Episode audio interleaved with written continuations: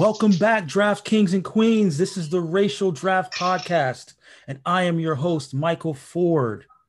Uh, we are not joined by our regular co host this week, but we have been joined by the illustrious, the amazing master thespian himself, all the way from where are you from, Globetrotter self? TJ Stukes. Where where are you where are you residing at the at the moment? I am residing in El Paso, Texas. El Paso, Texas. All right. A couple time zones away. Uh, let the people know how you're doing. I'm doing well. Uh, I had a busy weekend, uh, hosted a memorial tournament, and it was huge. And uh, a couple days before that, wrap filming for my first lead movie ever. And all I'm right. excited for it. Excited. Well, we are all excited in the racial draft community.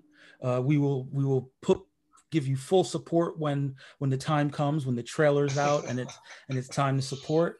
But uh you know for now if this is your first show i apologize but what we are going to do is what we do every week and that is change the complexion of the comic book universe one draft pick at a time through the racial draft race bending flipping bouncing remixing all of your favorite characters. And we had a really really busy week this week we had a ton of characters uh, get drafted, and uh, Stukes is going to help me recap the week that was for the racial draft, and maybe, and maybe propose a character for this week.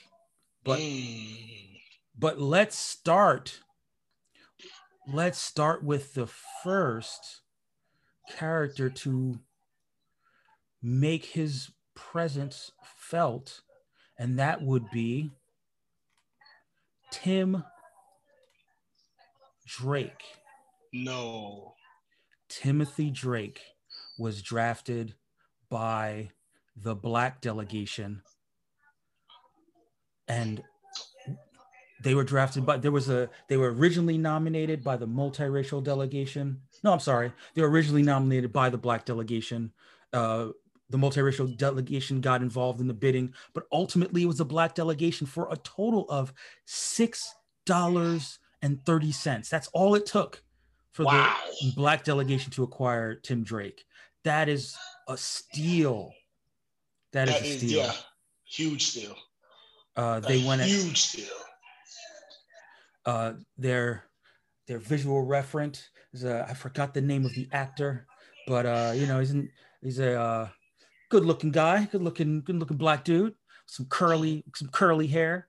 And he's going to be uh he's going to be occupying the visual, the visual reference for Tim Drake. And I'm going to go ahead and jump right into the wiki for Tim Drake. At the age of nine, Timothy Drake cleverly deduced the identities of Batman and Robin. Four years later, after the death of Jason Todd, Tim convinced Batman that he should be the new Robin. After a few years of Robin, he later became the leader of Young Justice, and he's now recently taken back up the mantle of Robin. So, uh, what do you think of Tim Drake? Is he one of your favorites? Is he your favorite Robin? You know what? Um, obviously, I'm gonna go with uh, Dick. Obviously. Okay. But well, you know, I do like Tim Drake. I like. Um, I, I, I do like Tim Drake, but he's not my favorite Robin. Got it. Got it. And you know, and in this upcoming season of Titans, uh, there will also there will actually be a Black Tim Drake. So you know, there's a little bit of synergy there between the Black delegation drafting Tim Drake, Tim Drake, and what will happen in uh, multimedia. So you know, stay tuned. Stay tuned on that. However, I'd like to know, and I'm sure you'd like to know, what the people thought. The people gave it an 87 0.5% approval rating. They liked it. 75% strongly approve, 12.5% somewhat approve, 0% mm. somewhat disapprove, and 12.5% racist. Yeah. 12.5% out there burning crosses uh, oh, for Tim man. Drake. Man, wow. You know, you hate to see it. You hate to see. You hate to see the, you know, the, the racism the rears ugly head. The bigots. Exactly. But uh, I mean, I don't know. I feel like, but that's even still, I feel like that was a strong acquisition for the black delegation. They have my kudos. Definitely a steal. Definitely, definitely. But next, their next uh character to get racially drafted is another Robin, and this time drafted by the multiracial delegation, Tim, sorry, Damian Wayne, the Ooh. son of Batman, was uh, now he was originally proposed by the Latinx delegation, and you know a bunch of delegations got involved in the mix. And f- in a contrast, in contrast to Tim Drake, he went for one hundred and sixty-seven dollars. Mm. But the multiracial delegation ended up claiming him, and that was quite the draft. What are your thoughts on Damian Wayne? Damian Wayne, I've, I've loved his brashness. You know, um, I think that uh, uh, the moral compass of Damian Wayne is uh, diluted the best in the, in the best worst way possible. But um, always love. I don't care. I'm gonna kill anybody. Right. I don't right. care. Get out my way. And and you know, I do like Damian Wayne. I've always liked Damian Wayne. Now he has been depicted in animation, but he has yet to be depicted in live action. So you know, it still remains to be seen what direction they'll go in that respect. Obviously, in the comics, he is multiracial. He just mm-hmm. happens to be uh, white and uh, Middle Eastern. Mm-hmm. Um, so in this iteration, I noticed that uh, the multiracial delegation chose a darker, a little bit darker skinned of an actor. Um, yeah, so he looks the part though. I'm looking at him right now. He looks the, the yeah. kid looks the part. So you know we can we can we can play around a little bit with the with the visual depiction. So I'm all about darker skinned uh, Damian Wayne. Uh, let's find out. What? sorry, let me read from the wiki. It's it's very brief. Damian Wayne is the son of Bruce Wayne and Talia al Ghul, trained by the League of Assassins all his life. Damian joined his father's side in the war against crime by becoming the fifth Robin. Mm. And the people, people gave it a 66.7% approval rating, including 50% strongly approve, 16.7% somewhat approve, 16.7% somewhat disapprove, and 16.7% racist. racist. You know, like, how you gonna hate on? How are you gonna hate on him being what he is? You're gonna be mad at. Uh, you're gonna be mad at a multiracial person being multiracial. Mm-mm-mm. They, they need to look within themselves. Yeah, I mean, at the very least, they should have uh, chimed in and said that they disapproved of the price or something. Yeah, you know. Yeah, because 167 dollars for that for Damian Wayne. I, even though I love him, that's a lot. I mean, listen, it, you know, that's what happens when you're in demand. Like people, you know, people, people gotta, gotta, gotta price it up. Like he, listen, he's he's mm-hmm. probably gonna score some points. He's got a solo book. You know, he'll show he shows up. He's he's uh, best friends with uh, Jonathan Kent, uh, Superboy, well, Superman, mm. right? Currently, so he shows up in that book. You know, he's gonna he's gonna put up he's gonna put up a fair amount of points. He's a you know he bat books are be what they are are what they are in the DC universe you know, I think he's he's been up there. I, I need to pull up actually the uh the chart of I need to pull up the chart of uh current scorers. There were the our friends at the Fantasy Comics League were nice enough to uh, give us a list of uh, points scored to date, and I will go mm. ahead and tell you where Damian Wayne ranks so far in the uh, points scored to date. So, as far as DC characters are concerned, he is the number six ranked DC character. Number uh, six, like number six, entirety, the entire for, for the year, for the year, he is oh, uh, year. Num- okay, right. So number five, number five is Nightwing, and number seven is uh is the Jace Fox version of Batman. So he is number six uh, wow. so far this year. So wow. so he was a solid acquisition, solid acquisition solid. for a solid, solid. price. One now, now live action, live action. You think they're going to depict him the same way? I think they are going to find the lightest person possible because we are talking about because we are talking about Hollywood. We are talking about Hollywood. That's fact. Hmm. But next up, Next up, this one was somewhat controversial. Uh oh. Are you familiar with Ben Reilly? Ben Ben Reilly. Ben Reilly. Uh, uh Scarlet Spider. Ben Reilly, Scarlet Spider, aka Peter okay. Parker's clone. He was he was entered he was entered in by the white delegation, but they were quickly overtaken in their bidding. But the winner of the bidding was the Latinx delegation with uh and and I and, and it was pretty what, what I thought was really cool with what the Latinx delegation did is um Peter Parker was drafted by the East uh, Southeast Asian delegation. And and they went ahead and found an actor in Harry Shum Jr. who is both South American and Asian uh, to really? to represent the visual the visual depiction of Ben Reilly. And I kudos kudos to the Latinx delegation for that um, because you know he still uh, has you know he still is Asian while also being Lat- Latinx. Um, they got him at the somewhat uh, smooth price of seventy dollars.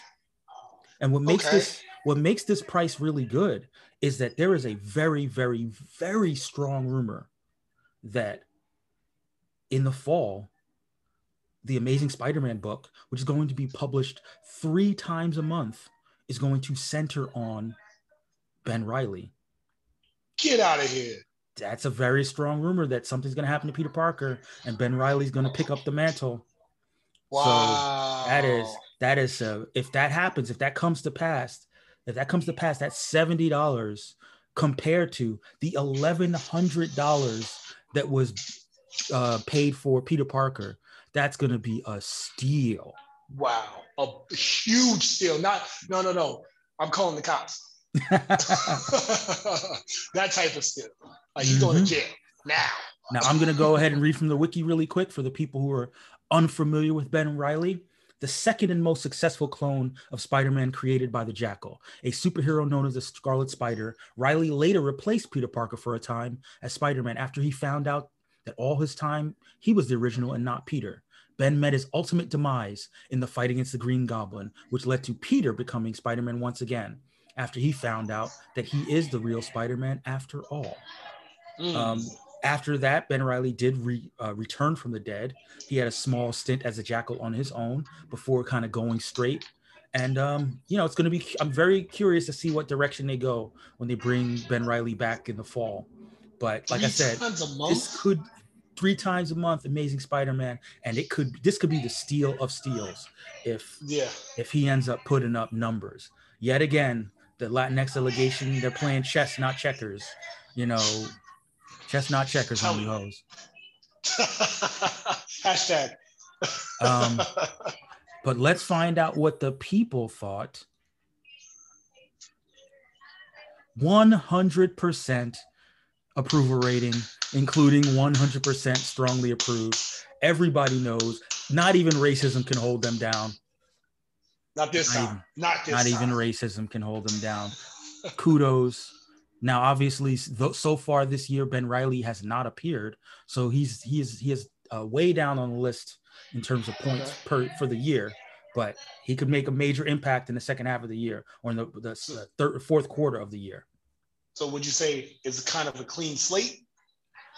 It's a well. I mean, remember, we're only scoring going forward. We're not taking, gotcha. taking gotcha. to account the the other scores. We're just using the old the older scores to you know, prognosticate what might happen uh, during our scoring period. But, SAT word, I see you. but that brings us to the next character up. Tricky, tricky, tricky. Let me hear this one. Wait for it.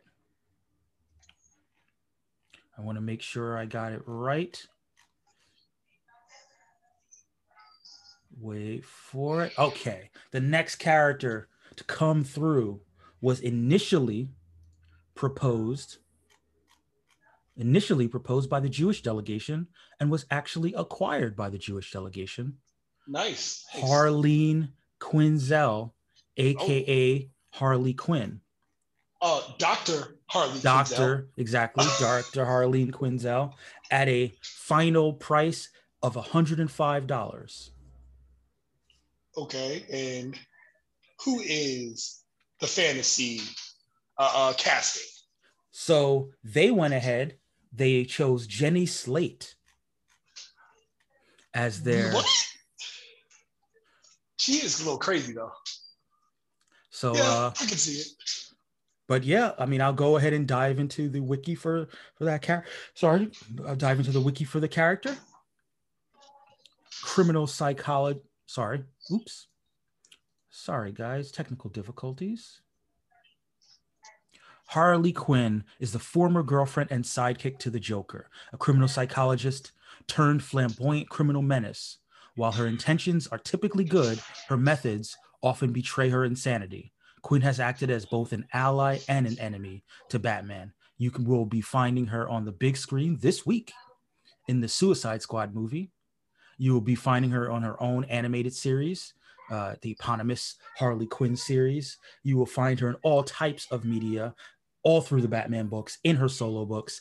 In, uh, I believe there is a, a Poison Ivy and Harley Quinn book that's due to come out as well.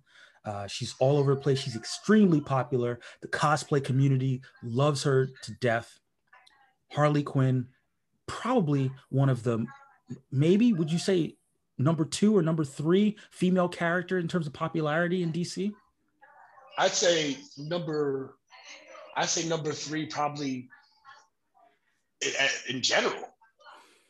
Like when, when she came out the first Suicide Squad, Yeah. I yeah. mean, in like the, the the cosplay in that, Yeah. Well, no, I mean, if, If- we're people- count, if we're just counting cosplay, she might be the most she might be the most cosplayed female character out there. absolutely, absolutely. And you know, a lot of people uh, uh, knew she was nuttier than squirrel shit, but Mhm. never seen her. And that was is she Margie uh what, Margie Robert? Margot? Margot Robbie. Mhm. or she portrayed her Sure. So now, in terms of the Fantasy Comics League, she is the so far this year the eleventh ranked DC character. I'm very You know? surprised at that. Uh, yeah, she had a she she had a down year because I think last year she was much stronger. Um, but that Mhm. just means that there's a potential that she could blow up in the second half of the year. You never know. You never Yep. know. Now, as far as the approval rating goes, 87.5% approval, including all 87.5% strongly approve, 0% somewhat approve, 0% somewhat disapprove, and 12.5% anti Semitic. Wow. You, you hate to see you hate to see the anti-semitism especially because harley i believe harley is jewish in the comics. So I think so too. so wow wow the hate the hate. Wow. i know. That is sad That is horribly sad. that's sad stuff Who next? Who's next? MTF. Who's next? next up this one this one kind of sh- this one was a little bit of a shaking the table this one was a shaking the table uh, position america chavez Whoa, whoa, whoa, whoa, whoa, whoa. Goddamn right, shaking the goddamn table. America Chavez was acquired by the Polynesian delegation. Whoa, something, I'm guessing- I know about. I am guessing that Chavez is uh I, are there Polynesians with the last name Chavez? Is, is that a thing that could happen? Uh, Um, it can, it can, because my wife is half Samoan, half Mexican. So it Okay, so happen. so, maybe your wife is the uh is the uh the template for America Chavez. You need to see if your wife will consider cosplaying as America Chavez and getting some extra points to the Polynesian delegation. You know, considering considering she does rep the she does rep you know the the delegation. You know, listen, But- let her know. Let her know if she wants to take some America Chavez cosplay pics. We will gladly uh, share it um, and uh, earn some bonus earn some bonus points for the Polynesian delegation. Now, the actress Sure. that they that they submitted was uh, her name is Auli'i uh, Cravalho. She is Hawaiian. Uh, um, Moana. Yes. Oh wow! You I know? can, th- that's perfect. I, I, I that's perfect. and uh you know i guess technically hawaii is still america so she's still america she's still america america chavez America Um, Chavez. that's right Um, I'm gonna go ahead and read from uh, Zawiki. America Chavez hails from the utopian parallel, a lush wonderland dimension once threatened with destruction. After both her mothers died to save their world, America upheld their legacy as a young Avenger and member of the Ultimates. Beyond super strength and flight, America can punch star shaped holes through dimensions. Now, uh, one caveat they have been uh, in her current solo miniseries, they've been tweaking her origin, and her origin may be a little bit more uh, developed um, once they finish this miniseries. However, it's hashed out. It's gonna be hashed out. Gonna be hashed out a little bit further, you know, to where like you know her origins may be actually from uh from Puerto Rico as opposed to oh. from you know from another dimension. Um, now, I, what I neglected to mention is that she was acquired for a hundred dollars by the Polynesian delegation, which is you know pretty solid price. You will also get to see America Chavez her first appearance in the Marvel Cinematic Universe next year in uh, uh, Doctor Strange: Multiverse of Madness, mm-hmm. and I need to look up the actress that is going to be playing her. So give me one second. Yeah, uh, I think America Chavez. I like how their MCU is introducing totally new characters, characters mm-hmm. that nobody's used to. You know what I mean? Mm-hmm. I love that, uh, and I love that it's like um, Apple and Samsung. Like I like a reference in the chat. It's like yeah. you know DC is going with the same thing over and over, and you know new iterations of it, of course. But Marvel is innovating. Right. No. So yeah, so the actress is, I believe her name is Xochitl uh, Gomez. I'm I probably butchered that name. Let me let me let me make sure I get the let me make sure I get the name right. That is I apologize, everyone. Um, I apologize. I need to get that right. So she social social Gomez. Okay. Um, that is a Mexican American actress.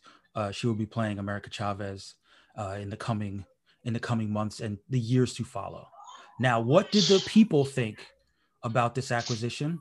I will All let you people know. agree with me.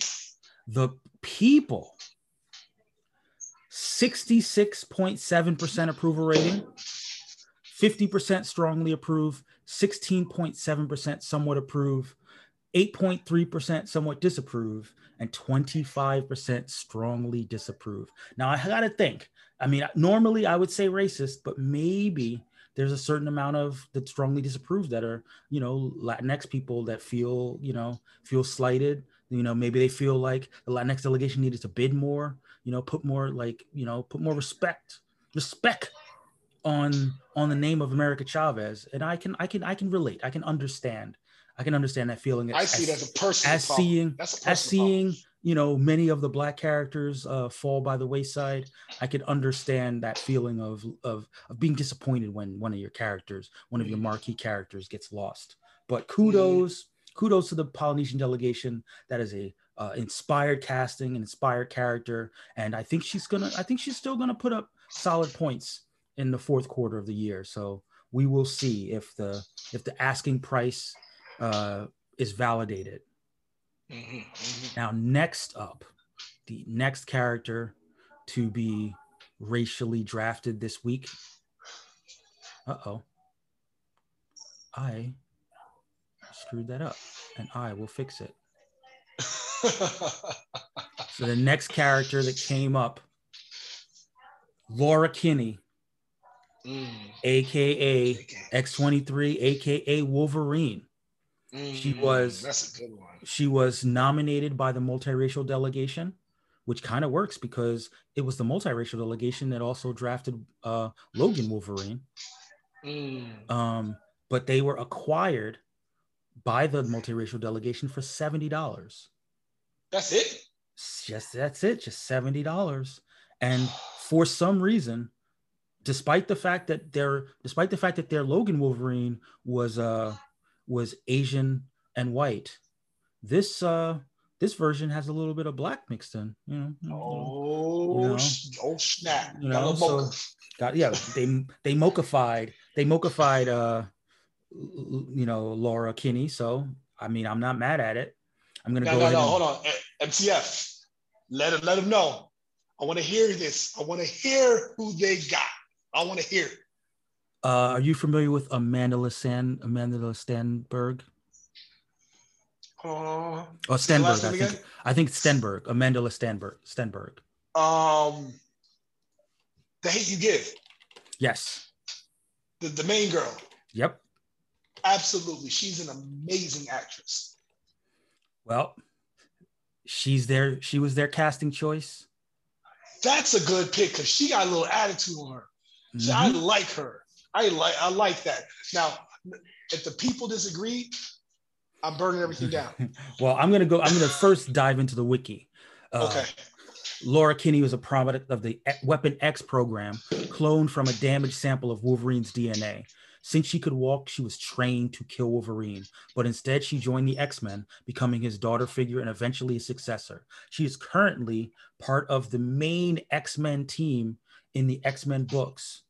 And she is, Currently. you know, she she had the name X23 for a while, but she took back the mantle of Wolverine, and that's how she's known. She is many people's favorite Wolverine. Uh, you know, she has claws on both her hands and her feet, and people love her. She was played by, um, she was played in the Logan movie. Why um, the actress's name is escaping me right now. Give me a Yes, second. Give me Dafne Keen was the actress who played her. Um, but as she is part of the multiracial delegation, she's well positioned, well positioned to put up points. What do the people think? Uh oh. About to, about to call some arson today. 100% approval rating, Let's go. including 87.5% strongly approve and 12.5% somewhat approve. That's Uh, I was going. I was about to say this insurance policy is about to be working. That's right. Props. And for 70, it's for $70, that is what we like to call a bargain. Huge bargain. Huge Next. steal. Now, the next up. Wait for it. Mhm. The next character selected was by the Native American delegation. This was a defensive pick, a defensive pick. The Native American delegation selected as their draftee Echo, who herself is Native American. Uh, I will go ahead and and they selected her for they got her at seventy five dollars. Okay. Yeah, that's definitely defensive. They they they looking to put points on the board. Well, I look at it as look, you know, uh, she's one of the more prominent Native American characters. They didn't want to see her go by the wayside. You know, she's got a solo book coming. She's uh, in the Avengers right now. She's currently the Phoenix. She's due to Oh. appear on the in the Hawkeye series, which is going to fall in our in our uh, drafting period. Uh, she also has her own uh, Disney Plus series that has already been approved. You know, so she, her star is rising. Her And star- and and to represent everyone, disability. No, Mhm. she's deaf. That is true. Mhm. That is that was the first line of the wiki. Echo was one of very few deaf superheroes, as well as being of Native American descent. She's the one-time lover of Daredevil and the first person to take the guise of Ronin. She has served as an Avenger and was a one-time killer for the Kingpin, and she is now currently the host of the Phoenix Force.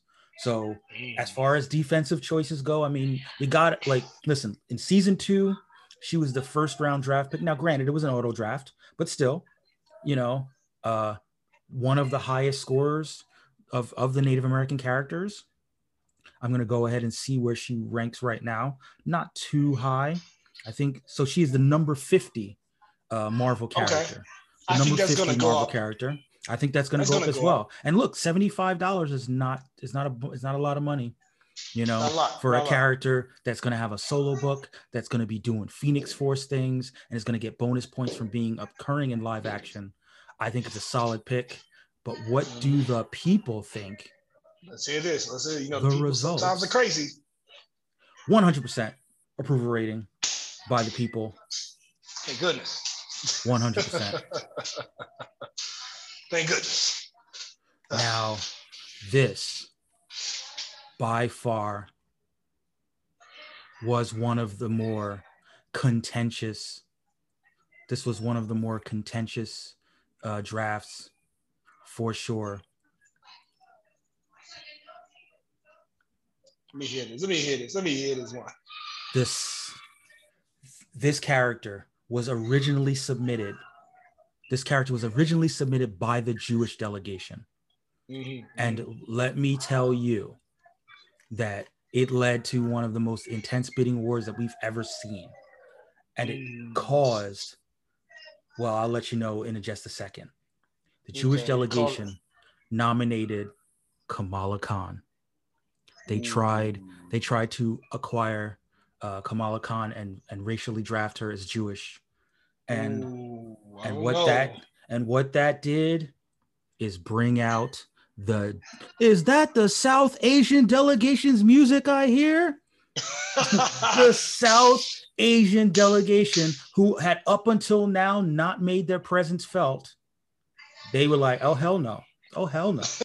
we are not we are not letting our our first South Asian major superhero get racially drafted by the Jewish delegation. Uh, the Latinx delegation got involved. The Black delegation got involved. The multiracial delegation got involved, and the bidding went all the way up, all the way up to four hundred and ninety dollars. Four hundred and ninety dollars is what it took for the South Asian delegation to protect Kamala Khan, literally at all costs. Uh, wow. Yeah, I mean, it was a bit of an overplay, but I definitely understand. I definitely understand. You know, with this all is this, when you got to take that punch. Look, you don't want to listen. I mean, it's it, it would be a it would be a tough pill to swallow. The first uh, Muslim uh, superhero to have her race uh, her race flipped and her religion flipped and be Jewish. Mm. I mean, that, that would be that would be quite controversial you know, yes, given, I, given, the, given the geopolitical, given the geopolitical situation, it would be, it'd be a lot. And, and sidebar, I'm glad you, you realize that religion and race is two different things. yes, yes, yes. Thank so, you. so yes, so kudos to the South Asian delegation for keeping their girl. And look, you know, we, there were some rumors this week that there that the Kamala Khan uh, uh, Ms. Marvel show is not going to come out this year so they may miss out on the bonus points from the show. But you know, I'm sure there's going to be there's going to be all types of of news that comes out around the series, and I'm sure they're still going to push the character in the books uh, mm-hmm. for the remainder of the year. Like I think she's got some series that are due to come out. I think she's going to be a strong performer. Maybe, maybe like I said, a little, maybe a little bit out of the price range, a little bit of an overpay. Mm-hmm. But, but I do understand. I'm going to read from the wiki uh, a polymorphic Muslim Pakistani American teenager from New Jersey. She becomes the newest holder of the Ms. Marvel identity. She is the inhuman leader and one of the founding members of the adolescent superhero team, the Champions. And again, um, the, now this one, uh, the people are still deciding because there are still three days left so if you're listening right now, you have the opportunity to uh, hopefully vote strongly approve. I mean, I would hate hopefully. for someone to to somewhat uh, disapprove or strongly disapprove because we're talking to Kamala Khan here. You know, mm-hmm. everybody, everyone should approve of Kamala Khan. Um, so, like I said, three more days. Three more days. Yeah, get your votes in. She's gonna get some love. She gotta get some love. Yeah, she, she gotta, gotta, get, get some love. love.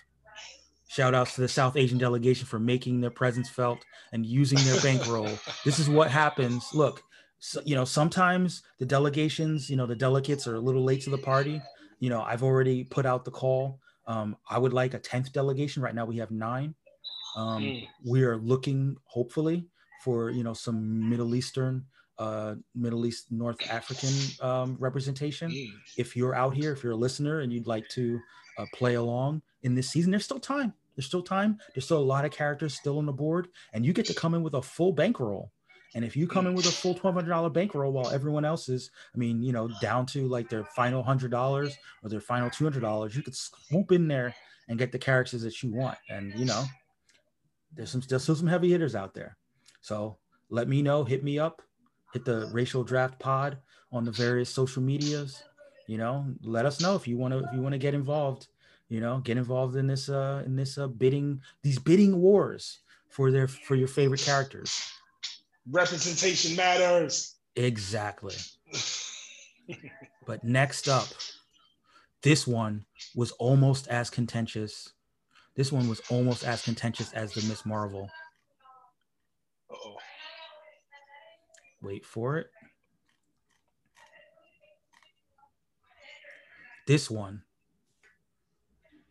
This one. Uh, this was another bidding war, and it and it came down to, I believe, the character was proposed by the South Asian delegation, but was acquired by the Jewish delegation, perhaps as revenge for the Miss Marvel uh, situation.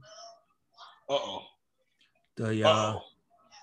yeah, Tony Stark, aka Iron Man, was acquired for three hundred and eighty-five dollars by the Jewish delegation. Tony Stark is cheap? No way. Three eighty-five is not three eighty-five is not cheap. Not I mean- cheap, but Jewish delegation? Come on. The Jewish They delegation. own everything. Oh, you can't say that. Uh, the views expressed by. Uh,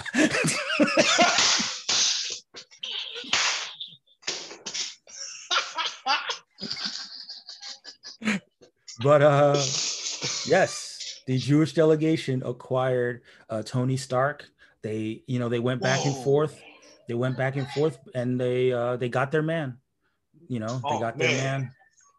And um, look, I'm gonna, you know, this is a character that should need no introduction, but I'm gonna go ahead and read from the wiki anyway. Tony Stark was the arrogant son of a wealthy weapon manufacturer, of the wealthy manufacturer uh, Howard Stark. Tony cared about cared only about himself, but he would have a change of heart after he change of heart. I get that after he was kidnapped by terrorists and gravely injured. Pressured to create a weapon of mass destruction, Stark instead created a suit of armor powerful enough for him to escape. Tony uses his vast resources and intellect to make the world a better place as the invincible Iron Man. Stark's superhero identity led him to become a founding member of the Avengers. You know, he was obviously played by Robert Downey Jr. Um, they chose, uh, believe the actor's name is Eric Dane, as their. Um, as- Um, hold on. I heard I know that name. Uh, I um, believe he Grey's was on. I believe he was on the last ship, um, as well as Yeah. Grey's Anatomy. Yeah. Yeah, I, I was forced to watch Grey's Anatomy and ended up loving it. But uh, Yeah. don't mind me. I didn't hear you. Didn't hear that, Yeah. viewers. You didn't hear that. um, but yeah, you know, listen, 385. It puts it puts him in the higher end of characters, but um, you know, he's a. I will go ahead and say he is the number nine Marvel character. Um, Yeah, okay, that's you know, fair. yeah, the I num- think- the number nine Marvel character. So you know, he's he's in the mix. Yeah, But, um, he's up there. he's up there but look he's a high profile character you know he's always going to pop up in different places and so i may as well get in i may as well mention now that um one of the few this is one of the few situations where the jewish delegation went ahead and and did a new backstory Ooh, so um, they they they did a, a backstory for the Jewish Tony Stark. So I'm gonna go ahead and read this backstory, and you will represent the reader okay. with your thoughts of the backstory in real time. In real time. Got it. Having survived the Holocaust, living in Hungary, the Starkman family found passage to the United States. Karoli and Bella Starkman wanted a life of freedom in the US and settled on the Lower East Side of NYC. As many Jewish and other families made their way through Ellis Island, they chose to Americanize their family name, and also the and so the Starkmans became the Starks. Karoli was an engineer, a machinist, and Bella a seamstress. Slowly, Caroli found much success with his new innovative design ideas. Having gathered enough money over the years, he set up his own shop. When the US government came to him to design weapons, he was hesitant, having escaped and survived a war. But the money was something he could not pass up, and he and Bella wanted to start a family in the US. He took the job and soon became renowned for his advanced and innovative weaponry designs. He and his company became the most sought after company for the development of weapons. Soon the miracle came, and Bella gave birth to a son. Named after her father Antal, he was given the name Anthony to have a real American name. Anthony Tony Stark was a brilliant was brilliant even as a child, and he would watch and wonder as his father designed new technology and designs. Tony picked up the same skills and soon became an equal to his father.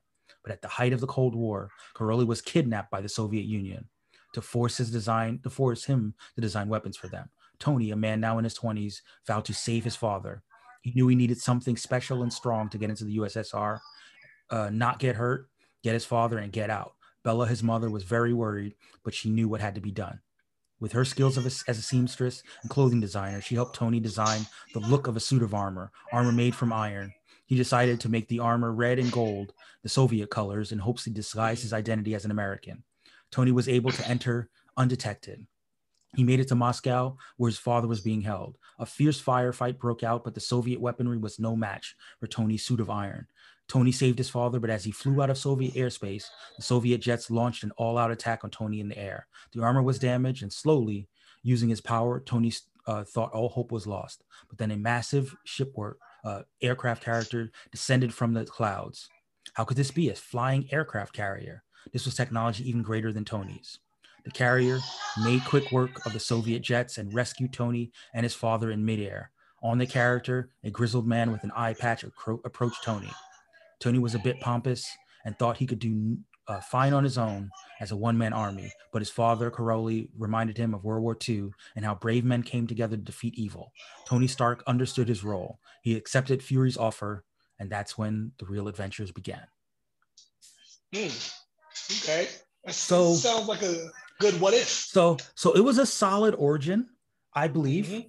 But I, you know, I'm always a believer in not deviating so far from the origin, you know, to like, you know, a big part of Tony's origin is the fact that he did have that change of heart, that whole, you know, he was arrogant and it was, you know, it wasn't necessarily his choice to be a hero. You know, I, honestly, like, I honestly think that it was you're telling it was made it way better. yeah, I mean, I think what I'm saying is, I think that they, I think that there are tweaks to be made, you know, to to align it. You know, you could mm-hmm. still have a lot of that stuff, but you can you can align it more perfectly with the origin that we know. I'm not quite sure about setting it in the 80s. You know, that like while that while that works for you know the comic book, which you know did it in the back in the day. If we want to have tony stark in the present day part of why that that worked in the movies is that they you know pushed it forward. They pushed it to you know to the early 2000s they pushed it to mm-hmm. the middle east. They you know they made it more modern. You know i think they i think it would, it would probably be a good idea you know to to do the same. You know you could still have uh you know you could still have the father get kidnapped and you can still have him trying to you know, rescue his father. But maybe you, you know, there's some, there are some tweaks to be made, but you know, overall, like, yeah, yeah, yeah, yeah. You know, you know, there are some, there are some tweaks that can be made, you know, but overall, it's a solid story. It was a good story, and I'm gonna go ahead and give him, I'm gonna go ahead and give him five bonus points. I'll give okay. him ten. I'll give him ten bonus oh, points for his uh, generous. Uh, Look yeah. at you. You woke up on the right side of life today.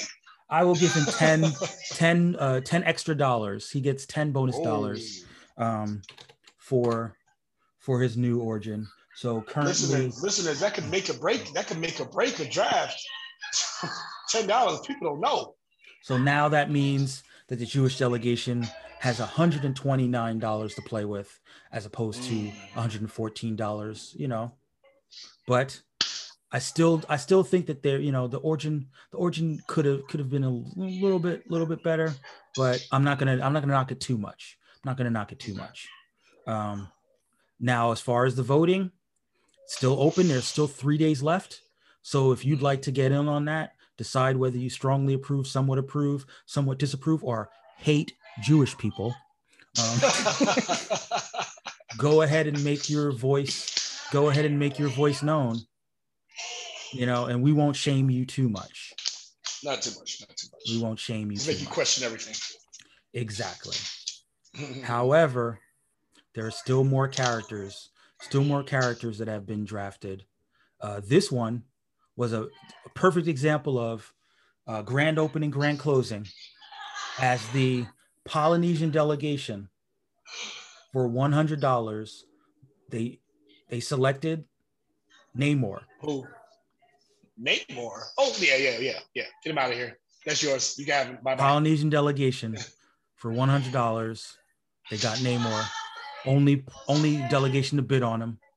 I'm gonna go ahead and uh, jump into the wiki for him. Namor the Submariner is the ruler of undersea Atlantis. The offspring of a sea captain and an Atlantean princess, he has been both a hero and a villain to the surface world. Namor is one of Marvel's oldest published characters, with his origins in the golden age of comics. Uh, as as has been heavily rumored, uh, Namor will be appearing in the uh, Black Panther sequel. Um, he will be of Mayan uh, South uh, South American descent, uh, and not Poly- really? and not Polynesian. Um, Hmm. again, if these rumors are to be believed, um, he will be played by Tenoch Huerta. Um, but uh, so so there isn't quite that alignment between Mm-hmm. you know what might happen in live action and what might happen um, you know in the in the in the um, racial draft. Now, Mm. I would be remiss if I didn't mention that they also uh, the Polynesian delegation gave us a fan cast. The uh, Maori actor uh, Rawiri Rawiri Jobe. Oh, let me let me look this. Let me look this up right here. All right, look it up. I'll give you a second to uh, Okay. R A W I R I J O B E. Oh, right. W I R I J O B E. Right. Right. We be Yobi. Yes. Yobi. Okay. Okay. Cause uh yeah, wow. Yeah, strong jawline, Mhm. nice eyes, nice hair, as all Yeah. most Polynesians have. All right. So so there you have it. And and again, there's still three days. No, so there's there are four days left for uh, Mm. people to uh, strongly approve, somewhat approve, somewhat disapprove, or strongly disapprove. So go ahead and make your voice known. You know, and don't be racist. Don't be racist. Don't be racist. oh, I can't believe this world was full of that. Ugh. Ah, and this is how this is how the round this is how the round ends back to back the south asian delegation where they were not content they were not content to just uh, make their defensive pick and especially after losing out on tony stark they acquired the first character that they acquired jessica drew Mm, Spider-Woman. Spider Woman. Yeah. and their and their fan cast was freida pinto who you might know from uh Slumdog Millionaire. Hmm. Hmm. She is she is UK Indian, and as you know, Jessica Drew is also from the UK. Mhm, mhm. I will go ahead and read from the wiki. Oh, sorry, I I had to mention the price: one hundred and ten dollars. Oh, okay. Yeah. Yeah. Yes. And and just so you know, uh, Spider Woman is the eleventh is the eleventh ranked Marvel character according to the Fantasy Comics League. So she's up there. She has a solo up book. She's up. She has a solo book. She appears frequently in both Spider-Man books and in Captain Marvel books. Um, you know, she's she's she's a player. She's a player. Mhm, mhm. Um, don't forget. Don't forget who's who's playing her. Uh, in the Spider Verse movie, uh, Mhm. yeah, in the Spider Verse movie, she's gonna be played by. Um, wait, sorry, I'm, I'm I'm blanking for a second. Give me help me I out. got you. I got. I got you. Issa Rae. Issa Rae, thank you. Woof. I Mhm. apologize, listeners. But yeah. That's why I'm here. That's why I'm here. But I will read from the wiki. Jessica Drew was genetically enhanced and given superpowers by the criminal organization Hydra, for whom she became an assassin as Spider Woman. She later reformed and became a S.H.I.E.L.D. agent and was also once a member of the Avengers and an agent of S.W.O.R.D. Mm, she's been everywhere. She is a spy character. She has superpowers. She's been a private eye. She is a mother. You know, she wow. is. Yeah. Wow, South Asians got a good one. They got a good Yeah. one.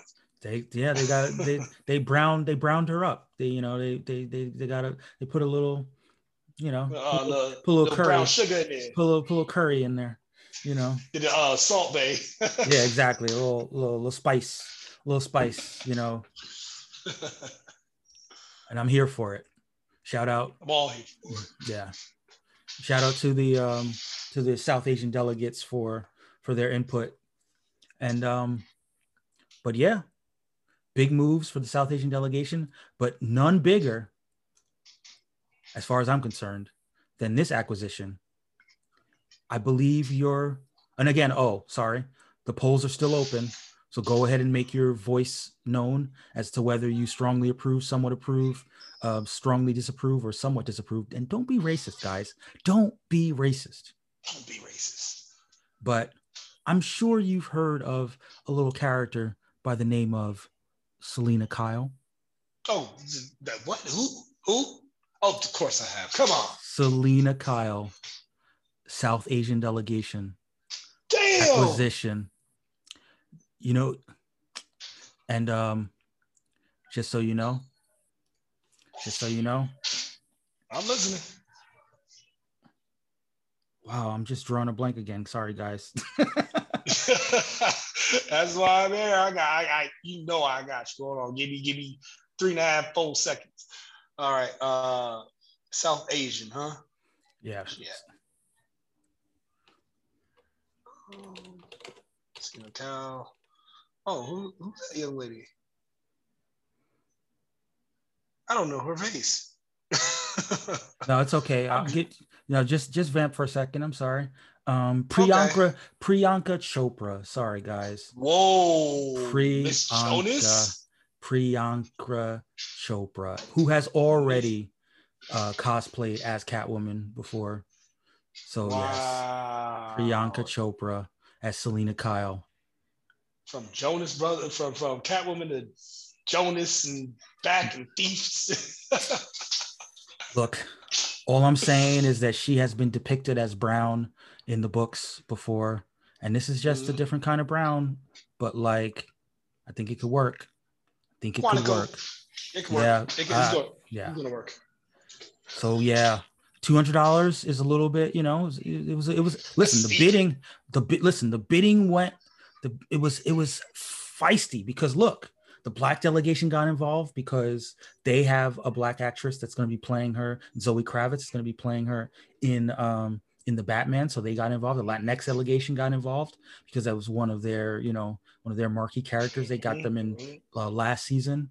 Uh, I think even the Jewish delegation got involved in the Catwoman Mm. in the Catwoman bidding. It was it was it was hot and heavy. Uh, And but ultimately, the South Asian delegation was not to be denied. Mm-mm. So, you know, big week for the South Asian delegation as they acquire Kamala Khan, um, Selina Kyle, and Jessica Drew. You know, Mm. big, big first, big first week. Um, they, they they they took a risk and they and it's paying off. and, oh, and and I would be remiss if I didn't mention Catwoman is the number eight, the number eight DC character Hmm. uh, so far this year. Because again, kind of surprised you know, she's got a solo book. She shows up in uh, Batman books. She shows up just kind of randomly across the Batman family. She's an Mhm. extremely popular, she's an extremely popular female character. You know, she's one might argue that she rivals Harley Quinn in terms of popularity. You I would know? say that. I you would know, say she's that. she's been doing it for longer. Mhm. Much, much, much longer. Yeah. But I forgot to read from the wiki. But I mean, again, she's a character that needs no introduction. A fictional Yes. character originating from DC Comics under the costumed alias of Catwoman. Selina Kyle is a cat burglar with an on again, off again romantic relationship with Batman. she is shown as a woman who's very strong-willed, independent, and morally dubious. And uh, listen, as I often say, her current book is illustrated by Joelle Jones, and nobody, I say nobody, makes people look as beautiful as Joelle Jones makes people look beautiful. So, look, if you know someone that you would like to uh, flatter with their with their beauty, go ahead and pay Joelle Jones to draw them, and then uh, you know, thank me later. thank me later. But that was the week that was in terms of the racial draft. Who was your favorite acquisition, Stukes? I'd say I was. I'm, I'm gonna have to ride with the South Asians. Uh, um, they are killing it, and I would say the risk they took with Kamala Khan. Mm-hmm. I'm saying that's my favorite. Okay. All right. Yeah. That that, I- takes, that takes some balls. I mean, it definitely does. I mean, I think the combination of the price that was paid and the value in the acquisition, I would say for me, it comes between um, the Tim Drake, which was just like bargain basement acquisition, Yeah. and and Jessica Drew, which was you know it was a solid price, but you know solid price for a solid character. Hmm you know but I, i'm i'm leaning i'm leaning tim drake because i mean six dollars you're you're gonna get that $6. value you're gonna get that value back like easy Yeah. That that's that's something like a person hiding in a uh, a car, a million dollar car in the basement, be like, "Here, you got it for three dollars." yeah Like, ah, yeah i'm always astounded when people get these like under ten dollar acquisitions it's like i mean really? You're not even gonna gonna bother? Not even throw a, throw a couple bucks in there just to like just to maybe get maybe get the character? So that leaves us time to um dive into our nerd news for the week. And uh and since it's just you and me you know we'll, we'll run through run through some of these uh, news and rumors of the of the week um i'm going uh, the biggest story of the week i'm going to save for last um you know but i'm also gonna i'm gonna hit you with the newest story that just broke right before we got on the this the newest story that just broke right before we got on the on the call uh, for the, to Mhm. start recording uh, listening, are- have you watched the show cobra kai Yes. uh, Xolo Mar- Maridueña is in talks Okay. to be the lead character on the Blue Beetle in the DC No way. Blue Beetle movie. Yep, yep, yep. No way. That's that's a good look. Yeah, Wow. Is- I'm, I'm happy for him. yeah. The trades are reporting it. You know, um, he's you know, wow. um, so this the, di- director is uh Ang- Angel Manuel Soto who directed Charm City Kings. He's going to direct it uh, Gareth Dunnet uh, Al- Alcocer, um, who penned Miss Bala, and the Scarface reboot is going to write the script. Um, Gotcha. but yeah, Maridueña is um, a lot of. I've just saw nothing but positive reactions to him. I think he had. Hasn't he been lobbying for it? I think he was lobbying for it. Yeah. Yeah. So good on him. Good on him. I'm Now- him. Now it looks like, and this is I did see some criticism of this. It looks like that it will be an HBO Max Not feeling um, that. As opposed to theatrical release. Not feeling that. Not I feeling feel you. Not feeling that. Because because if if I my feeling is hmm um if it's a movie they'll put they, that means they're putting all their effort in. And if it's a show, they're putting Mm. no, no, it's still a uh, movie. It's still a movie. I It's just going to be a movie it's still a movie It's still a movie, but on it's be a HBO movie Max. on HBO Max as opposed to in theater. Not feeling that. Not feeling that because that's a that's a imagine Justice League being released only on HBO. I mean on HBO Max. yeah, but it's Justice League. It cost them like Yeah. 300, 300 million dollars to make.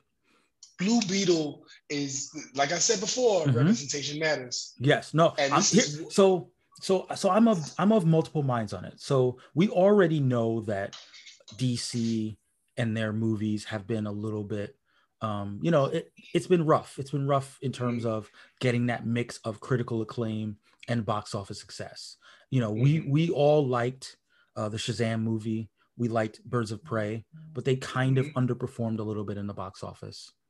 You know, and and and and even though Shazam is getting a sequel, which is good, um, it does it doesn't feel like they got that same level of push that they might have gotten if they you know made a bunch of money.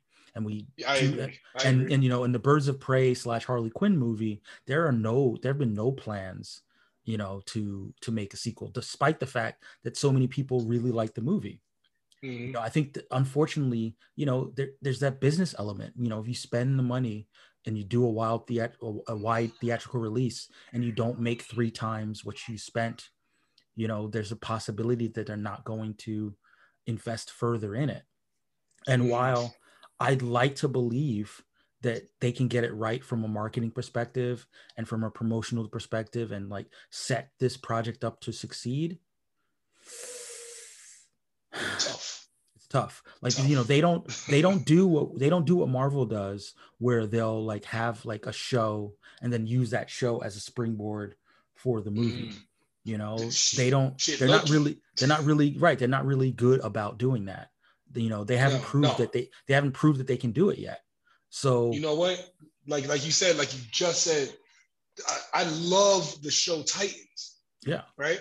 mhm, It has nothing to do with anything cinematic though. exactly so And I, and I I despise that. I hate that. yeah and and they do that all the time like you know every even even now even the rumored green lantern uh show like we don't we know that they're doing a green lantern show but we don't know if that's going to connect to anything that's happening in the movies Mhm. you know because it's a Mhm. 50-50 proposition as to whether it's just going to be some its own standalone thing or it's going to be you know used as a way of springboarding uh, the success so while while it i think uh, yes i think it would be nice if if it was released theatrically i also understand that it has more avenues for success if it just has to be good you know people just have to think- watch it Do you think that WB will be more concerned about the acclaim or the money? well that's the thing if it comes out on hbo max if Mhm. people just watch it and they like it then then they'll they'll be inclined to invest in it further Gotcha, gotcha. So they they they're gonna like it's like a tester they, yeah yeah. Hmm That's that's and And, that's a you know- love character though. That's a love character. yeah i mean but but but it, you know there's levels to it like Yeah. you know i as far as compared to like the a-list characters you know You a thousand percent right. Thousand percent right. Uh, um, what's the name? I, I'm thinking. This is just me Mhm. random thinking right now. Blue Beetle, right, can be trained by the original Blue Beetle which i'm assuming lead a Booster right. Gold. yeah well there's a Right? rumor that they're working on a, a booster gold movie as well so Really? Oh, yeah that's news But- to me. but it, but it's only been rumored it hasn't like Oh, okay, gotcha. so gotcha. you know it hasn't been you know how dc gets sometimes where they just Mhm, throw stuff mhm. out and you know it never it never makes it to fruition you know i'm just Mhm. concerned that when it comes to when it comes to their movies they they spend a lot they, they do a lot of talk about these movies being in development but then they never come out Mm. right at least with when it's hbo max they have the incentive to put it out Yeah, and you know and, because they and, need and- more content. yeah and and put put a pin on that because that's gonna that's gonna resurface in a later story just so you know Yeah. Okay. the Gotcha, idea gotcha, of gotcha. putting out a movie on streaming versus putting it in the theaters Gotcha. uh, gotcha. Gotcha. Gotcha. but you know shout shout out to Xolo Maridueña. You know uh, i have not yet seen cobra kai but people really love It- love him that show has no business being as good as it is. okay No business. um, staying in the realm of dc this is also a rumor uh, j.k simmons everybody's favorite um, actor well not you know um, Yeah, who, like who you said. played he played J. Jonah Jameson, and he will be reprising that role in uh, in Spider Man. But he also so played crazy. he also played Commissioner Gordon um, in in Justice League, and there's there are rumors that he will be reprising that role in the Batgirl movie. Oh. Now I don't know if you remember, But last week we reported, well, we didn't report, we we just recounted the report that Mhm. um, uh, they cast the um, Leslie Grace uh, from In the Heights. Uh, Great movie. yeah, a Dominican actress um, who will be playing Barbara Gordon. Mm, Um, that got that shook up some so- trees, huh? That, So I'm, so I'm, you know, I'm, I'm, I'm, you know, kind of rubbing my chin, going like, Dominican Barbara Gordon, white Commissioner Gordon. That she, That could be, she could be half. She could she be could be, she could be, she could be. You know, Because she's light. She's light. She's really light skinned. I mean, she's not that light skinned, but I, I get it, I get it. Um, they better, they better cast, they better cast a Dominican mother. They Um, have to. but but even still, I mean, I like J.K. Simmons as an actor.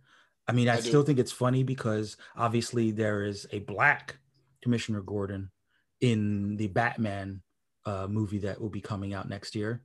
Um, See, see, uh, what's his name? Jeffrey Wright. It's too DC. many.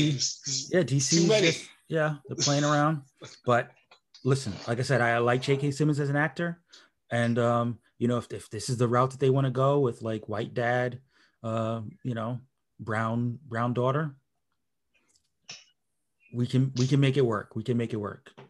But I guess That's but that's the rumor. The rumor is that he will be reprising his role as Commissioner Gordon, and um, which does sort of raise questions. Obviously, all those people tweet those hashtags about some kind of verse that they'd like to restore.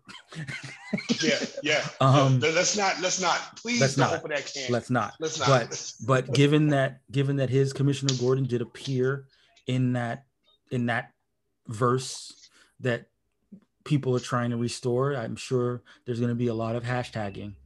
Um, yeah, yeah. Similar to uh, you know, we we Voldemort. We don't say his name. yeah, exactly.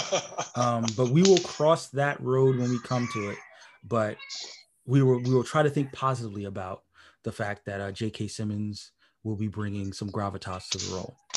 Mhm. but we do have to change gears. Oh no, sorry, one more DC story, but this is more DC television. Have you ever watched the Batwoman show? Batwoman show.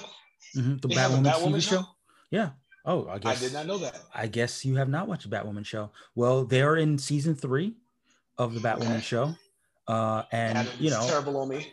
I do so in the first season, um, you know, it was based around Kate Kane, you know, the Batwoman of the comics. Oh, Ruby with Ruby the Rose? Ruby. Ruby Rose. Okay, yes. and then I have not watched Yes. the show. No. And then in the second season, she was presumed dead, and a new character named Ryan Leslie picked up the mantle, a black woman. So uh, Batwoman was a black woman.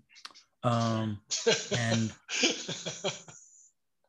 they went through a whole arc in the second season, and in the third season, it's heavily rumored that her, um, you know, she thought that her birth mother was dead, but it's being heavily rumored that her birth mother's not dead and will be returning in this third season as maybe a supervillain. Um, oh, and the the act the character is supposed to have a son, and I believe this character that has been cast by this actor Nick Creegan, whose work I am not familiar with at all. He's going Nick Creegan. Um, let's see what else. He was on Law and Order, Organized Crime. Um, he is a light skinned black dude, Mm. but he Sorry, has been Nick. he has been cast. Sorry to that man. Um, he has been cast to play Marquis Jet, a sexy playboy who grew up in a lavish lifestyle. Marquis is too charming for his own good and wields his power with a ne'er do well attitude.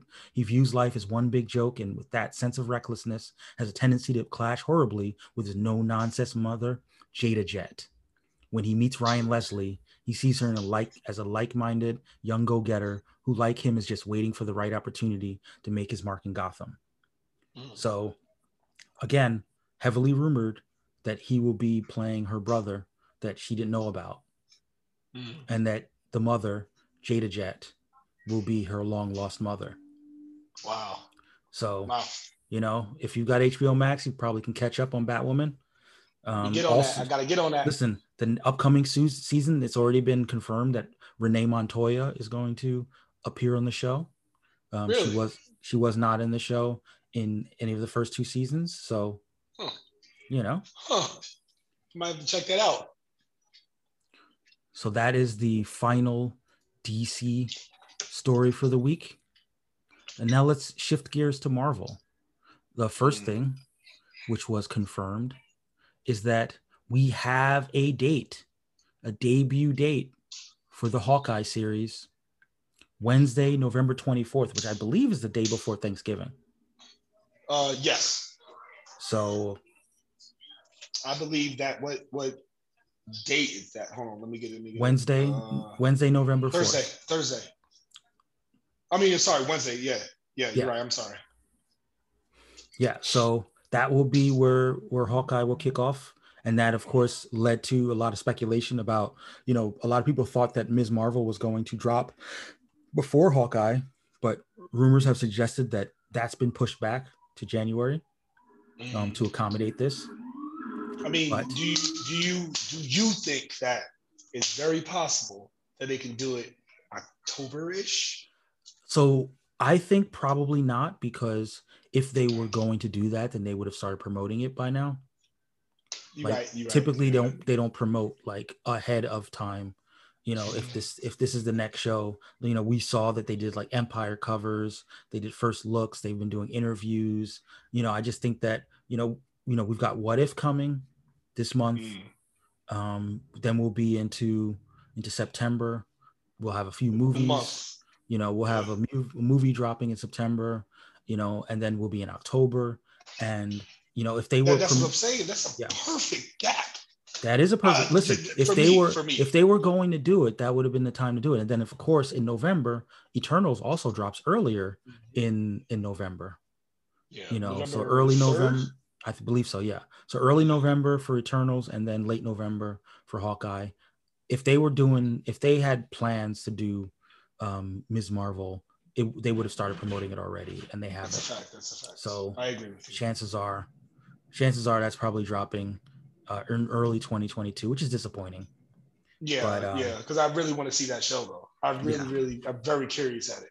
They're not like Sony, at least, where, um, yeah, right. You know, hey, shout out to shout out to Sony for dropping the uh, Venom Let There Be Carnage trailer. Yeah. Uh, thanks, thanks, thanks so much. Yeah, yeah. but additionally, there are two rumors, two rumors that um I will, and they both concern. Oh no, this is this is awkward because you have inside information about this movie, um, which do. which you will not be sharing spoilers. So at all, just just uh do just you know uh give give some sort of like non-spoilery spoilery response to these rumors that I'm about to drop on the for the listeners. Um, uh, the, well, no, no, wait. I'm, I'm I gotta say I gotta set it up first. I gotta set it up first. So the first rumor is that uh, Riri Williams, uh, aka Ironheart, will be appearing in the uh, Black Panther uh, movie. Um, um, as they will, you know, be filming at MIT. Um, there have been some people who are rumbling that that that may happen. Do you have any thoughts about that? Without confirming um, any, without confirming anything, do you have any thoughts about that? Okay, um, I think that, like we like was stated before, um, I think that Marvel is laying their breadcrumbs marvelously, mm. and um, you know, uh, with the actresses and the actors, they are doing a great job progressing the story without diluting it. Right. And so I think that this rumor uh, um, is amazing. Okay. Yeah, yeah. And, and, and and as we know, they have already cast uh, uh Riri Williams. So it, if given what we've seen so far, when they cast a character way ahead of time, that often means that the character is going to show up ahead of time. Mm-hmm. Um, um, shall we say, uh, Loki? Like, yeah, like Jonathan Majors, like Jonathan Majors and mm-hmm. Loki. Uh, the mm-hmm. second rumor um, involves uh, Namora. Like I said before, there was a rumor that Namor was going to appear in Black Panther 2, Wakanda Forever. And uh, some sources sources are Mhm. saying that they cast uh, this actress. Give me a second. Mhm. Um, Mabel Mabel Cadena, who I'm whose work I'm not familiar with.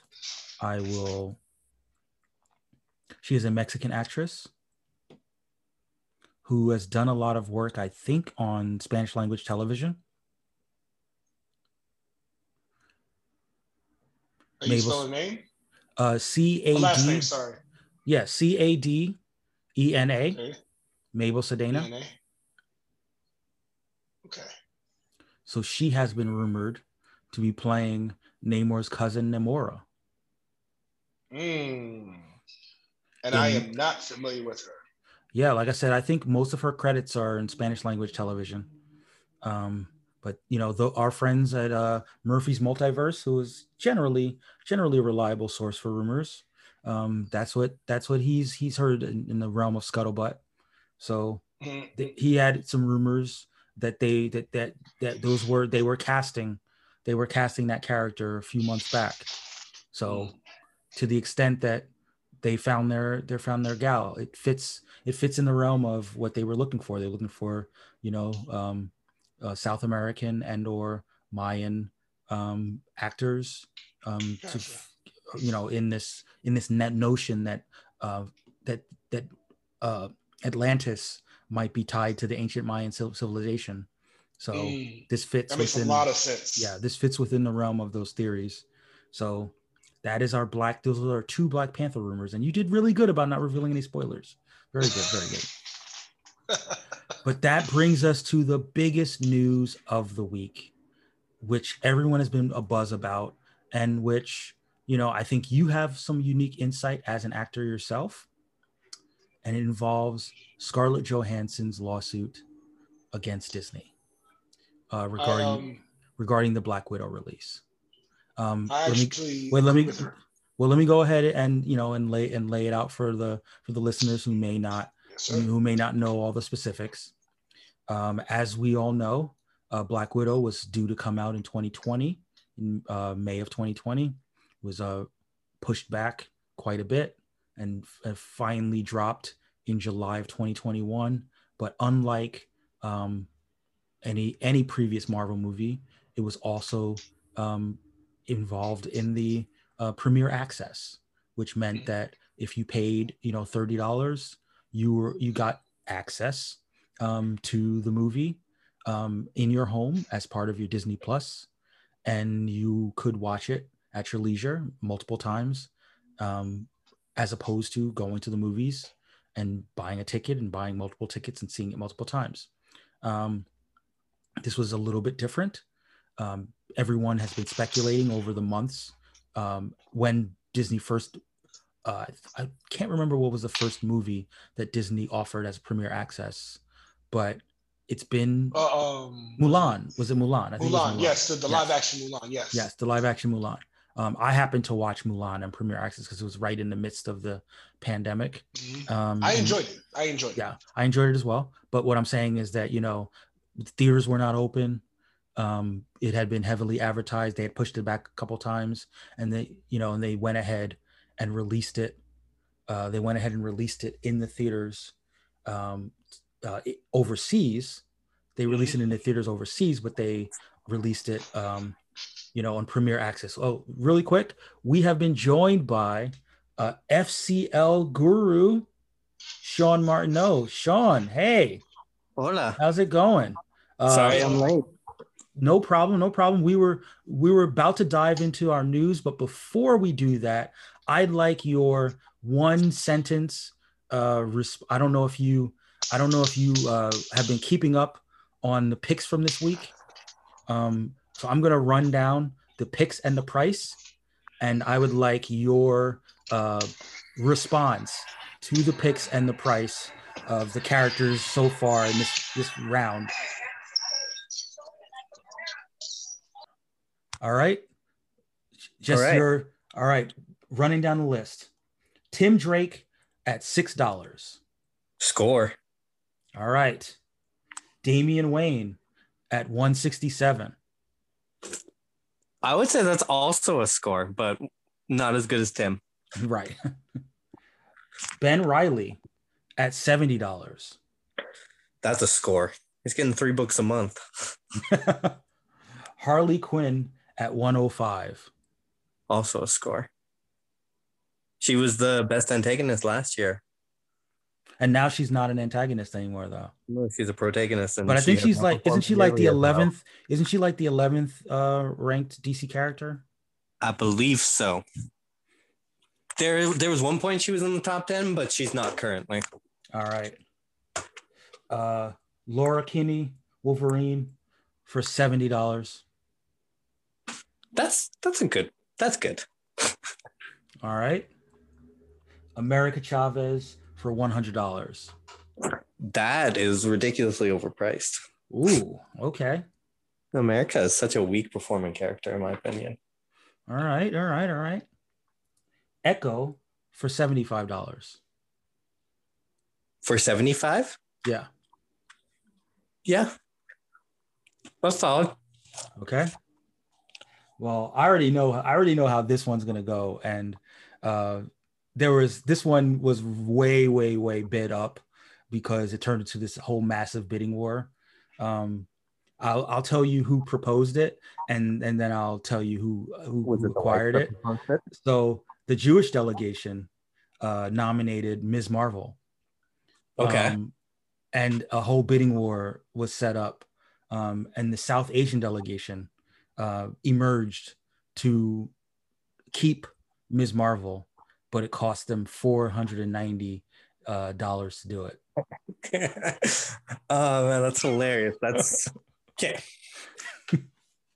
when you set the price at Tim Drake at six dollars, everybody else seems ridiculously overbidded. But that's a Yeah. huge. Actually, you know what? Kamala, Kamala is the best he- youth hero.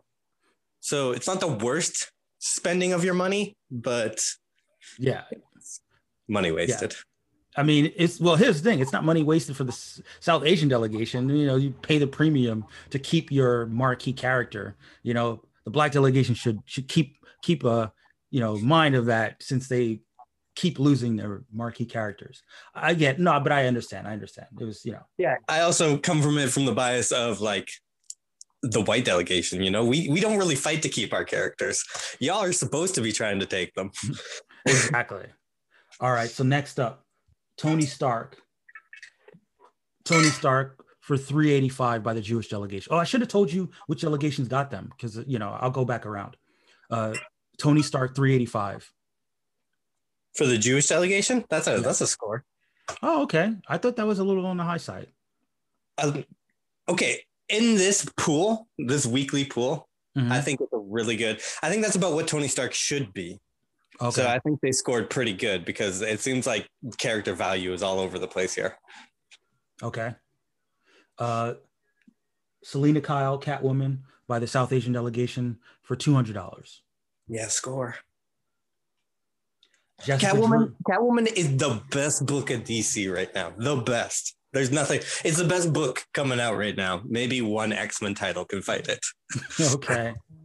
So, and it's always a good good points getter because like the whole thing is like building this huge mythos around Catwoman.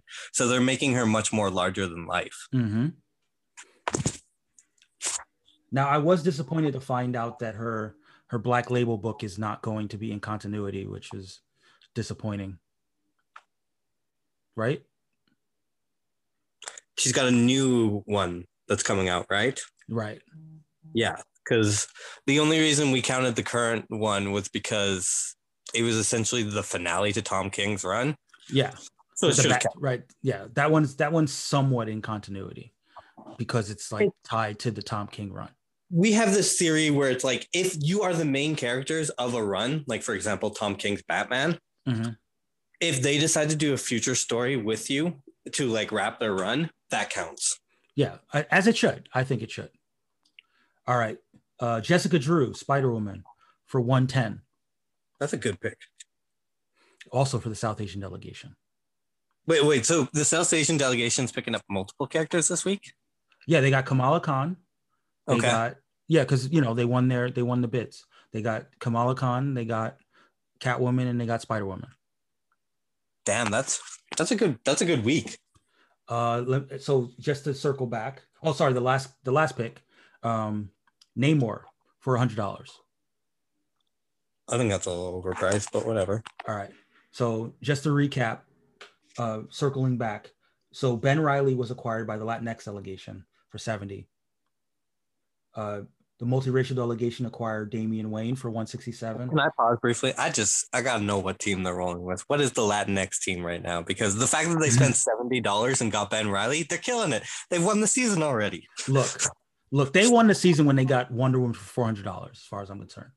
Um, they got Wonder Woman for $400, Jace Fox for $50, Nightwing for 105, T'Challa for 105, Thor for 130, Doctor Strange for $2.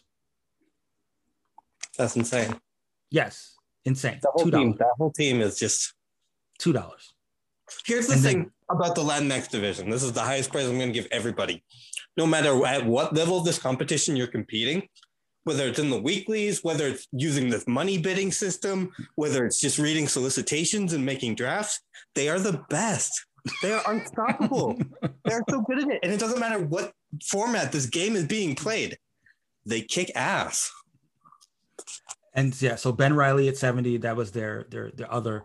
So I'll, I'll go ahead, you know, I'll I'll go ahead and read the other delegations as well then. The multiracial delegation, they got Wolverine, Logan for 589, The Flash for 105, Yara Flor for 105, Damian Wayne for 167, and Laura Kinney for 70. That's not a bad team. the East Southeast Asian delegation only has one character so far, uh, Peter Parker for eleven hundred dollars, which which which could really blow up in their face if uh, if Peter, as rumored, uh, dies. Like, Regardless, Peter's not going to be around as much. I mean, he, hopefully he'll make appearances in other books. Mhm. Uh, the white delegation only has one character so far, and that's Batman, um, for eleven ninety nine. I like how they're kind of like parallels to each other. It's like one's got Batman, the best DC has to offer, and the other's got Spider Man, the best Marvel's got to offer. Yeah, but Batman is more proven commodity. Yes, Batman is the far better deal of the two. So the black delegation, they got Doctor Doom for twelve dollars. They got Superman for six hundred dollars, Captain America for four eighty four, and and uh, Damian Wayne, so- sorry, and Tim Drake for six. Yeah, it's a solid team. The Polynesian delegation got Kang the Conqueror for three hundred dollars, major overpay. Um, Raven for hundred dollars, America Chavez for hundred dollars, and Namor for hundred dollars. They are the team that is overpaying. But is it still Tomati? Yeah, it's still Tomati. Is he telling? Is this all in like? He hasn't he hasn't Story? dropped any he hasn't dropped any uh backstories yet. He's been holding Oh. off. All right, Okay. so because he wants the team together before he has. so so so the dark horse of dark horses is the has this this season has been the Jewish delegation. Reed Richards for 106. Jonathan Kent for 225. Uh, Black Widow for 100. Captain Marvel for 150. the Iron Man. Jen Walters for 25. Harley Quinn for 105. Wow. And Iron Man for 385. Okay, damn. That's a. How much money do they got left? Uh, well, they had they had about 115, but I give bonus money.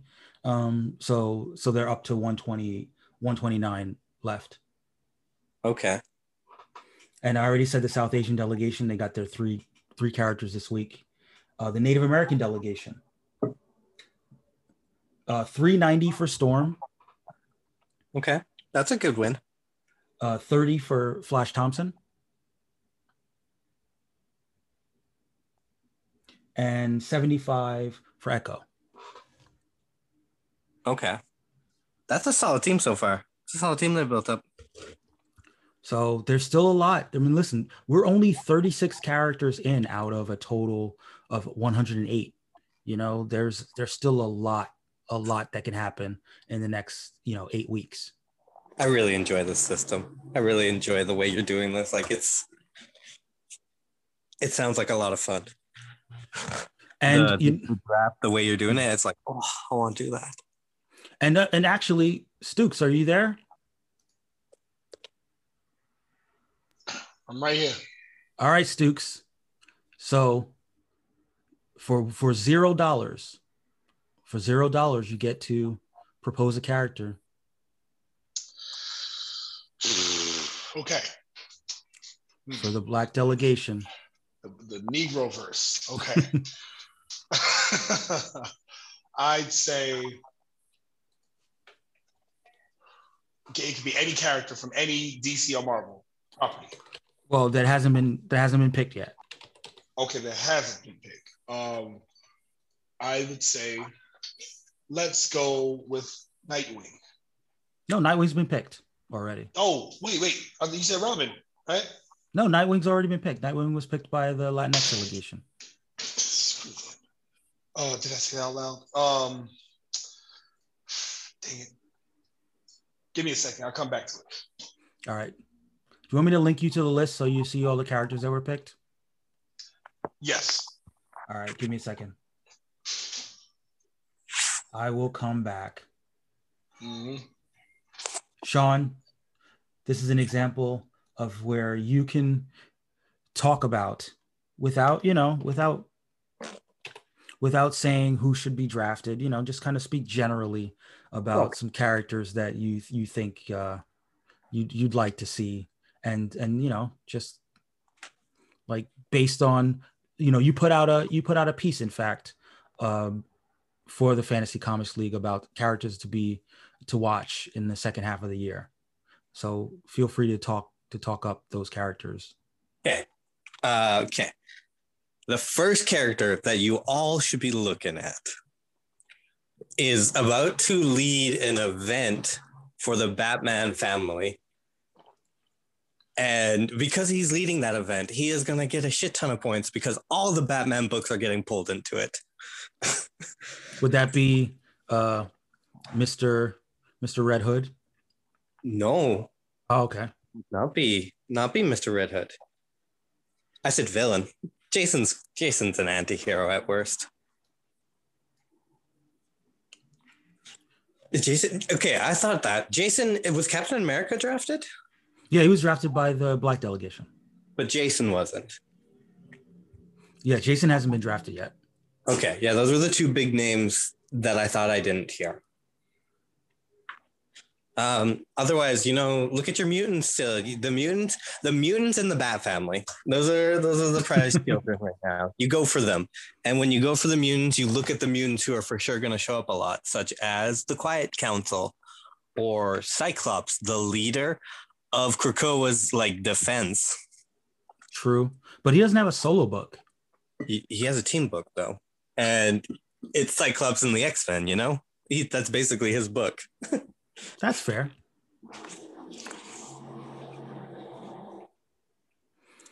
All right, Uh, I was actually I was doing the numbers just the other day. Oh, sorry. Uh-huh. Uh, Jean Grey is number nine, and Cyclops is number ten for overall Okay. Marvel characters. So Interesting. All right, Stukes, you got you got it. You got a character in mind? I do. This may cause some controversy, Uh but oh. he's he's slowly becoming my favorite character because I did my research on this guy, and I'm like, yo, I really like this guy, and he's more of the abstract characters that's liked in the realm of superheroes. Okay. So I choose for the Negro verse, Miguel O'Hara. Wow. Even though even though he may not appear anywhere. He- wait, wait, wait, wait, wait. That's false. Into the Spider Verse 2. yeah, but that's that's not until like 2022, my my dude. Hey, 2021 is almost over. It's halfway over. Yeah, but we'll we'll have a whole new season by then. Okay. I like Miguel O'Hara. I listen, I, I'm I'm just, you know, I'm just giving you the opportunity to to think it through before you, you know, all right. It's either out of because I was I, I didn't want to go to, with the obvious because we've been through this one. This this other pick that I chose, Incredible Hulk, Bruce Banner. You know what though? It's Miguel O'Hara. This is a good bid because it might make the Latinx be like, "Oh shit, we got to protect one of our own." Uh, look, look, some money because they've got tons of it at this point. I, I, don't know. I feel like they're savvy enough to be like, I don't, I don't, I don't see where he'll show up. So, hey, listen. But listen, I, it is a, it is a zero dollar bid. It costs you nothing. Costs you nothing but a roster spot. If no, I'm winning, then I'm winning. Miguel O'Hara, aka so in tandem Got to ask when you think Black Miguel O'Hara, who is your visual reference a and or fan cast?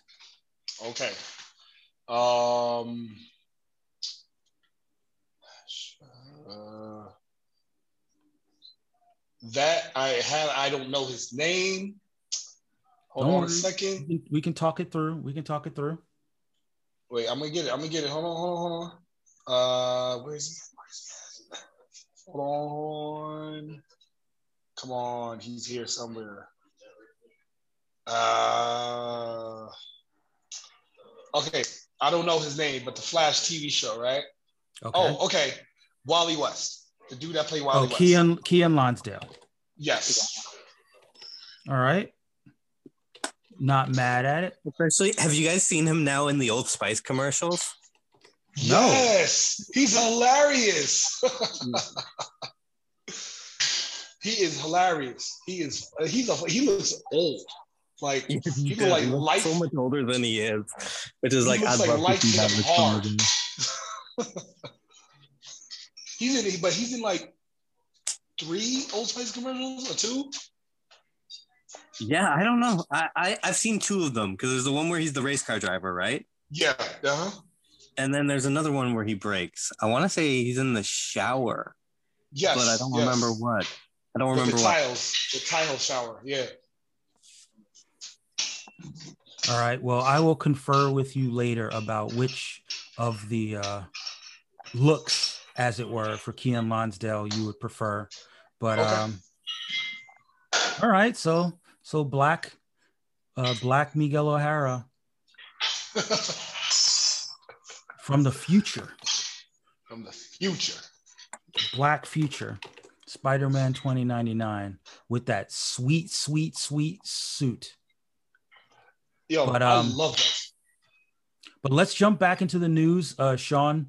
Uh, I don't know if you have have been following this uh, Scarlett Johansson story. I you know, we were in the midst of that story uh, when when you hopped on, um, and I, you know, I was was just sort of letting the people know that a big, you know, a big thing that happened is that when they released the movie in July, they released it as part of the premiere Access thing, and um, it unfortunately, while it performed pretty strongly in its opening weekend, and also performed pretty well domestically um, it did not perform well internationally. So for that reason, um, I want to pull up what the total box office is right now for Black Widow. Um, Does that um, include video on demand? Um, no, it only this would only be the box office okay. number. Um, so the box office number I believe is at almost 400. Um, let's make sure. Yo, yo, isn't that crazy? That's considered a failure. yeah. Well, yeah, that's like, that's the point. So so right now it has made 167 million domestically. I believe it's the number two movie of the year um, in terms of box office uh, domestically. Um, it's made 176 uh, total internationally for 343 wow. million. Wow.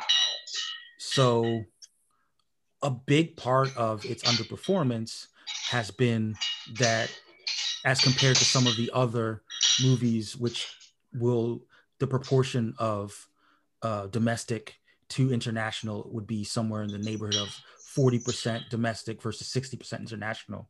This is more like 50 50. Um, Mhm. and notable to that is that this movie was not released in China. And That's that hit it. That hit it hard. yeah, and China is uh, one of the top box office markets. Um, I looked it up the other day. Um, the Fast and the Furious movie made 200 million in in uh, in China. Alone. Yeah, just China. Wow.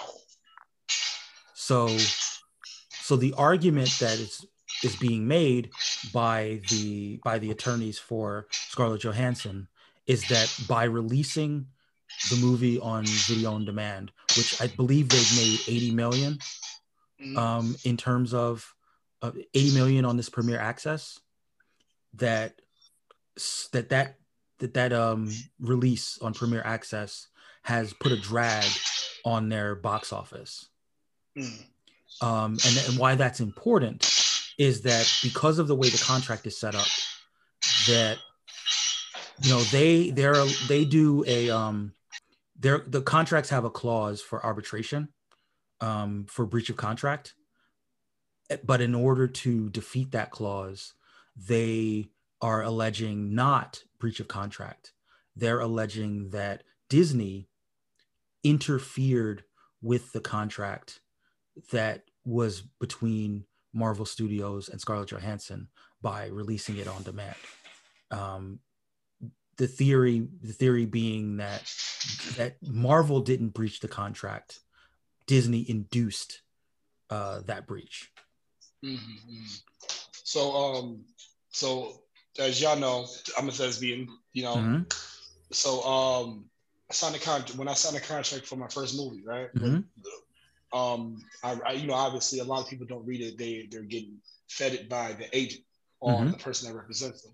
Right. So I read my contract thoroughly, Mhm. and so um, the the back end of that, you know, it, it, when she signed the contract, people forget the movie wrapped in late 2018, Okay. right? Very late 2018, and the reason why. So, but, because so at that time, Disney Plus had not launched. Okay. yes, nor an act of whatever happened, right? Mhm.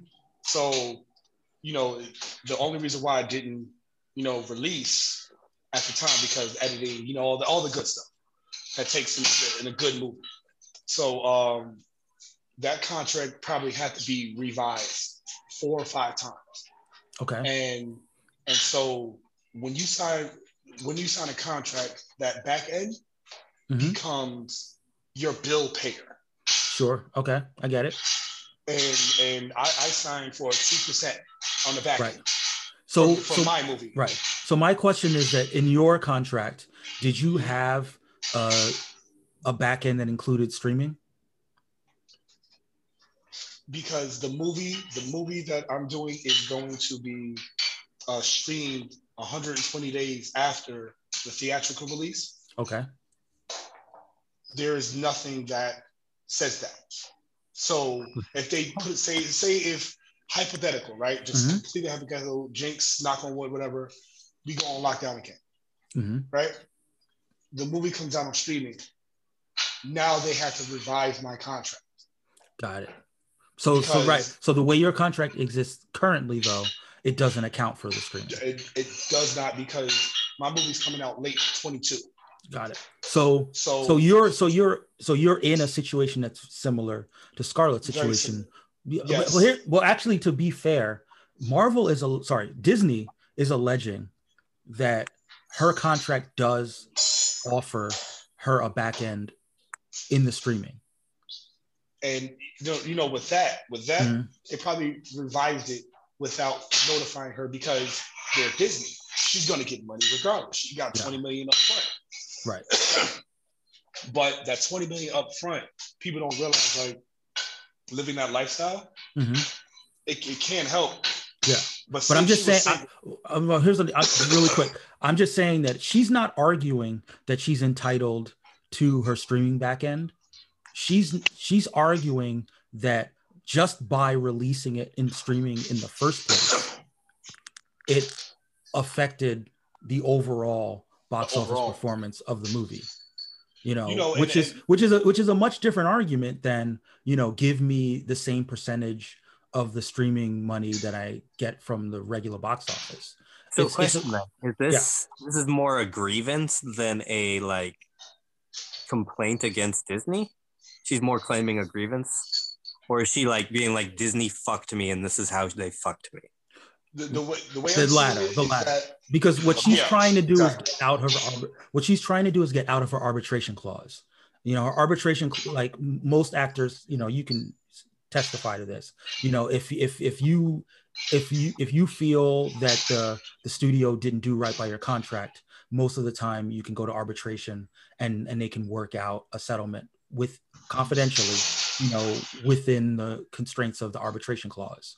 Because she wanted to make it public because she wanted to you know have everyone know um, what her grievances were it was important for her to go outside of the realm of the arbitration clause. And that's why it's important for her her theory which is that her theory is that they sabotage the release essentially. Mhm. that because because Disney knew that it was going to make money off of Disney Plus, that they were okay with making less money in the box office um, th- than than they would have made if they had made it exclusive to that if, if, they, if they made it exclusive to the theaters. Mhm. Mhm. But the you know one of the major problems with that theory though is that you have to demonstrate that their behavior was unreasonable, and that's Yeah. where it's going to get tricky. and, because you know again the act of whatever Right. The the pandemic. yes you know it's just like you can't predict that you you, you can't you just can't and Yeah. you like go they, they must have been tugging back and forth to release it on uh, disney plus Right. hard And here's the thing, like there was probably a very small window in maybe May and June when people thought that we were out of the pandemic um, all over the world. And, you know, that's the market that the Fast and the Furious went into. And that's one of the reasons that Fast and the Furious has made as much money as it has because, you know, because it launched into a more favorable environment and it launched in, in like I said, it launched in China. Um, Mhm. you know china's like one thing that happens in china that i wasn't aware of until this year they typically don't release non-chinese movies in the summertime because uh, july is their independence day Mhm. and they release a lot of patriotic um, movies during this time of year and then they sort of reopen it in the fall Because oh, let me let me tell you. So I've been to China eleven times. okay Right. I've been to Beijing, you know, Zhou, all that stuff, right? Mhm. And the thing is, we always went. We always went in the summertime. okay And so when you know when we see movie theaters like promoting a Marvel movie, right? It would be like an old Marvel movie. Like Okay. it came out years ago. Mhm. But like they would do that as a matinee, and then there would be other movies that come out, like like you said, like Chinese, like yeah more Chinese stuff. And then you would see we would, one time we went to a movie where it was about Chinese propaganda or whatever. I, Mhm. I don't know. And so they promoted Avengers, Infinity War, right? hmm And they it was like uh, um that one came out in October. exactly And I'm like, even though even though Infinity War came out for us in April, it didn't come out saying. in China until October. So Yeah. it wouldn't it's not outside of the realm of possibility. Like you could imagine a situation where they drop Black Widow in September, late September or October, and it actually makes a bunch of money, you know. Mm-hmm. And if that were to happen, it kind of undercuts her argument, right? You know, like if if she makes a bunch of money in China and then you and then the final number ends up being like 650 well it's hard to argue that putting it out on premiere access hurt the performance of the movie I, I you know, I asked a lot of people, like a lot, a lot of my family, a lot of my friends, what are you going to see in theaters? Mhm. And it was like, no, no, I'm going to see it on, you know, my TV. Uh, no, yeah like majority of people that I asked said, "No, I'm going to see Disney. I'm going to see it on Mhm. Disney." Yo, uh, wait, hold on. Y'all see Black Widow on the theater or Disney Plus? Disney Plus. I saw it on Disney Plus too. Yeah. I saw it on Disney Plus too. Right. And, and so, you know, I think Disney Plus, uh, um, they were thinking about the people, Mhm. and they didn't expect that Scarlett Johansson would take legal action, being that it was in the literally in the resurgence of this pandemic. Yeah. And, But I also think that so- Yeah, I also going back to what I was saying before. I also think that if they did make arrangements, whatever the the number is, if they did make arrangements to pay her a percentage of the Disney Plus money, you know, then as you know, the price of the Disney Plus is higher than the ticket price. yes, You absolutely. know, like so. If she's entitled to, again, this is this is what it to me. This is what it comes down to. If if she is entitled to a cut of the Disney Plus money, then it it still undercuts her argument that the Disney Plus release is a way of not paying her for for her back end. You know, now if they said yeah, now if they said, oh no no no, all of that is ours and we're not giving it to you, then oh, 100 percent. I Right. she's she's right. Yeah. She's right. right then then it then it's a stronger argument for. But again, you know what would happen? An arbitrator, if if she if she went to arbitration, the arbitrator would just say, oh we'll just give you the cut of the we'll just give you the cut of the Disney Plus and we're done. You know, like that's mm-hmm. that's what the arbitrator would decide. What she's attempting to do, and this is where I kind of feel a little weird about it. She's she's saying that, but for if there was no Disney Plus mm. aspect to it, the movie would have done X number Better. at the box Better. office Yeah. you know but she's but she's projecting that you know and and and she doesn't have necessarily a strong basis for projecting it in this market where there's all these other regions that are closing down their theaters because of the pandemic she like Mhm. you can't compare the pre-pandemic box office to this box office because even look even fast and the furious that movie's probably going to top out let me look it up right now. Like, I think that Fast and the Furious has only made about 600 million. Yeah. Which Um, honestly, I think they they over exceeded because of this pandemic. But what I'm saying is that the, the last two Fast and the Furious movies, maybe even the last three, sorry, 642. So Mm. the last three Fast and the Furious movies uh, went above a billion dollars. Mm-hmm, mm-hmm. Like maybe even like 1.2 or 1.3. You know, so even that movie, which did not have a streaming release, which was exclusive to theaters, is in a way underperforming. Mm-hmm. So it's Yeah. hard it's hard to argue that any movie introduced into this market would make a billion dollars. Mm-hmm. You know, if a proven billion dollar property is topping out at maybe like 700 million, like it's it's hard for her to project that her movie which is not a proven billion dollar property would would make you know 800 million in this market. Not and again and, I, and this is not me poo-pooing the, like i i really like the movie. Like it's one of my favorite movies. It's just that like you take you take the fact that it was not released in china you take the fact that it was released in the midst of a pandemic and these are things that were not within the realm of control of disney. Mm-hmm. You know and in And that that's that's where I Right. agree with you. and in that sense, the premier access is a way of creating more money where there might not have been that money in the theaters. Like she's mm-hmm. going to have to show that, like, she's going to have to show that if there was no premier access, the movie would have done better than the amount of money that was made in premier access.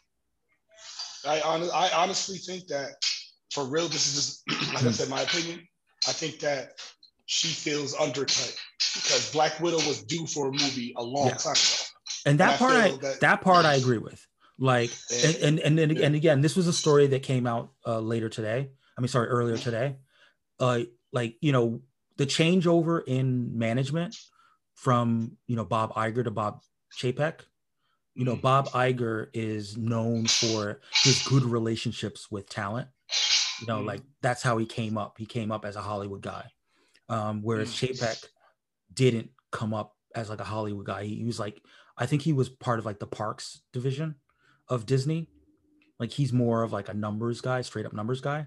So like I just think that in terms of handling the the feelings part of the situation instead of talking to talking to Scarlett and saying like hey you know you you we we value you. We'll we'll try to make it right. We'll you know blah blah blah.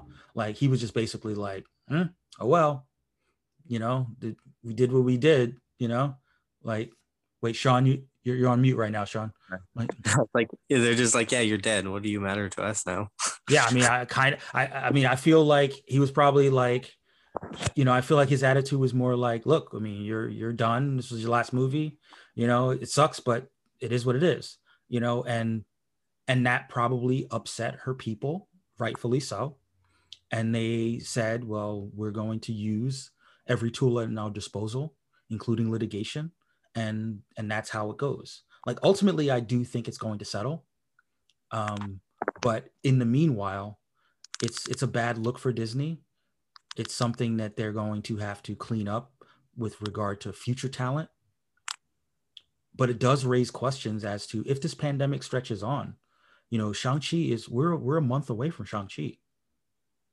And that's how are they going to treat simu compared to scarjo the highest grossing actress of all time? Well but here's the thing like they they had not planned to do premiere access for shang-chi.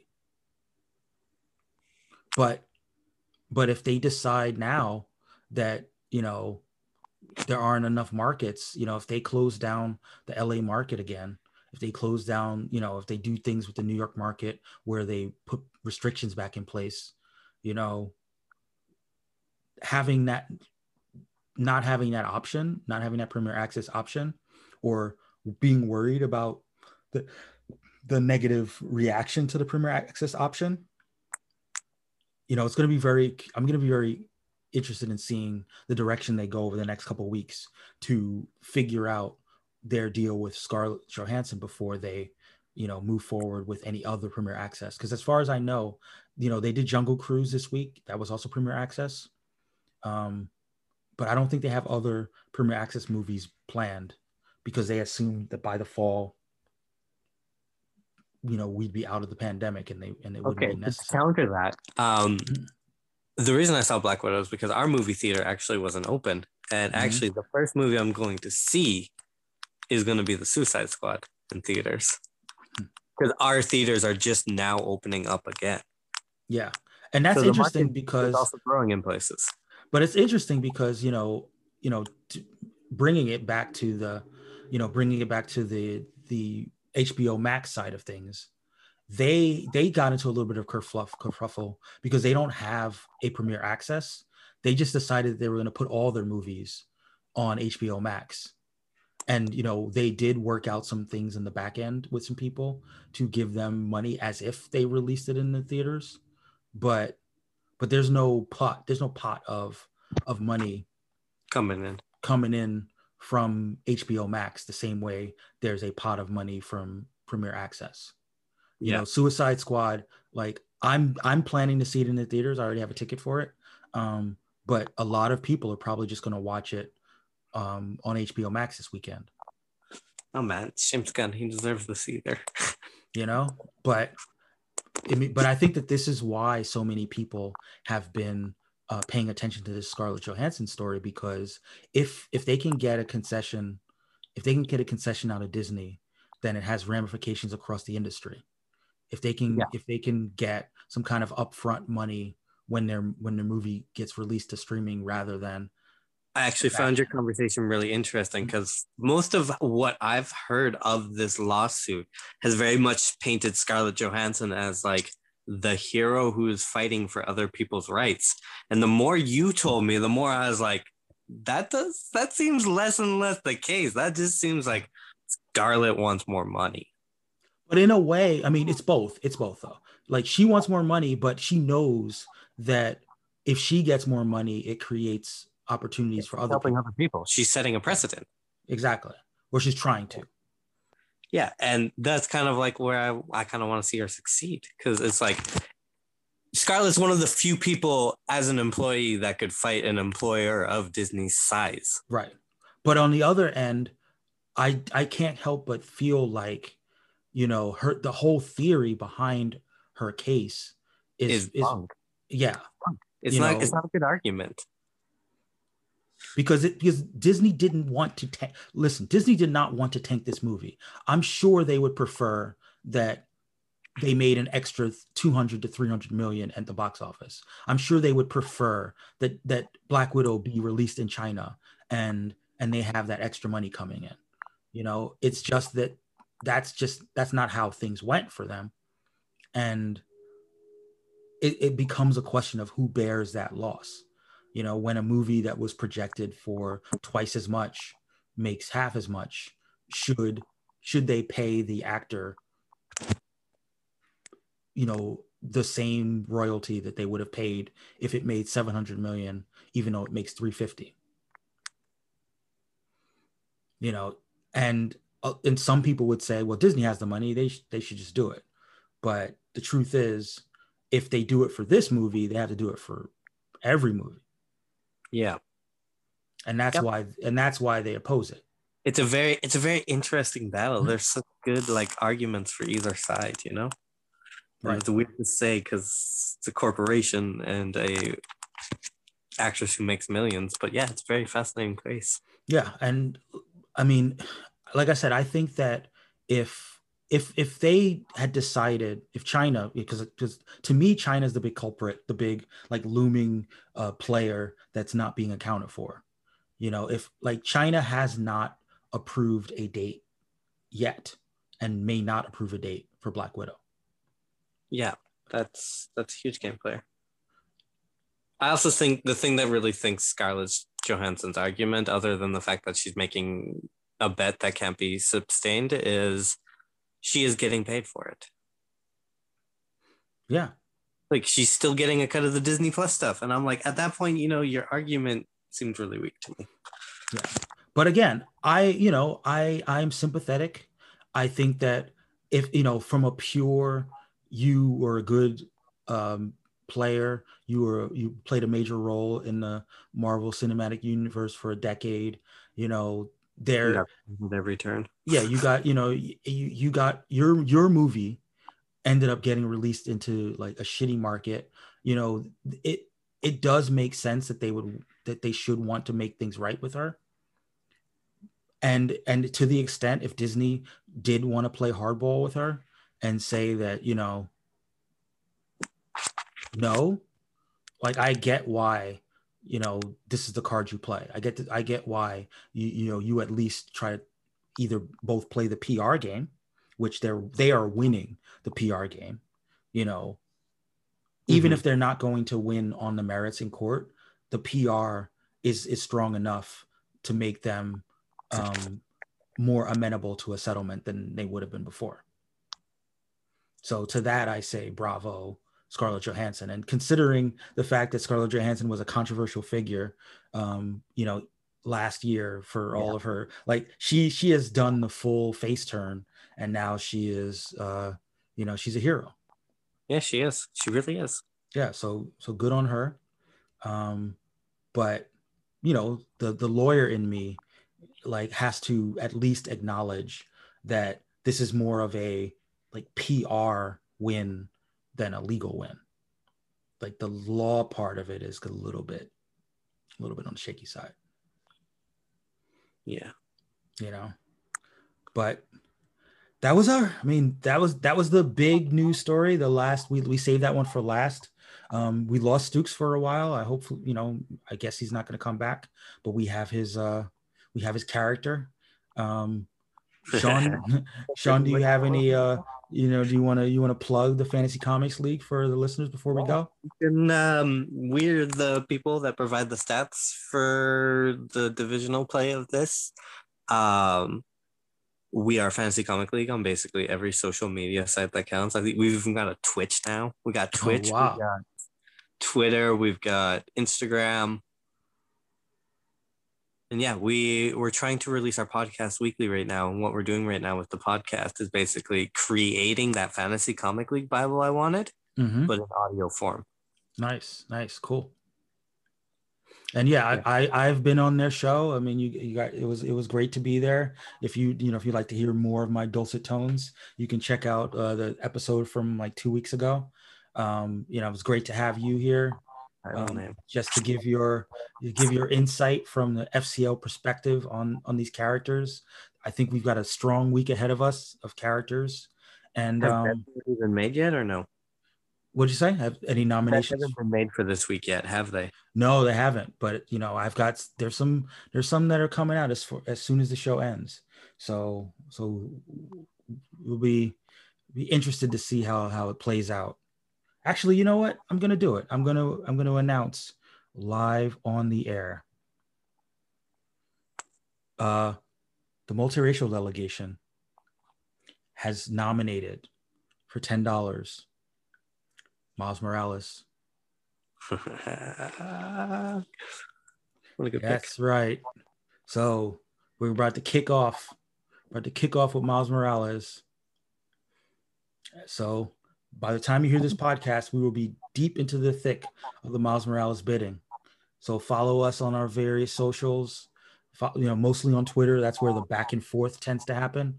Um, but you'll, you know, you can also find us on Facebook and on Instagram at Racial Draft Pod. Oh, sorry, Racial Draft. Racial dot draft on Instagram, Racial Draft on Facebook, Racial Draft Pod on Twitter. You know, again, you can find me at MTFIII on all the platforms. And um, look, if you're a fan of the show, if this is your first show, I apologize, but hopefully you will join us next week as we continue to do the race bending, as we continue to racially draft, uh, change the complexion of the comic book universe, one draft pick at a time. And until next time, all things are possible.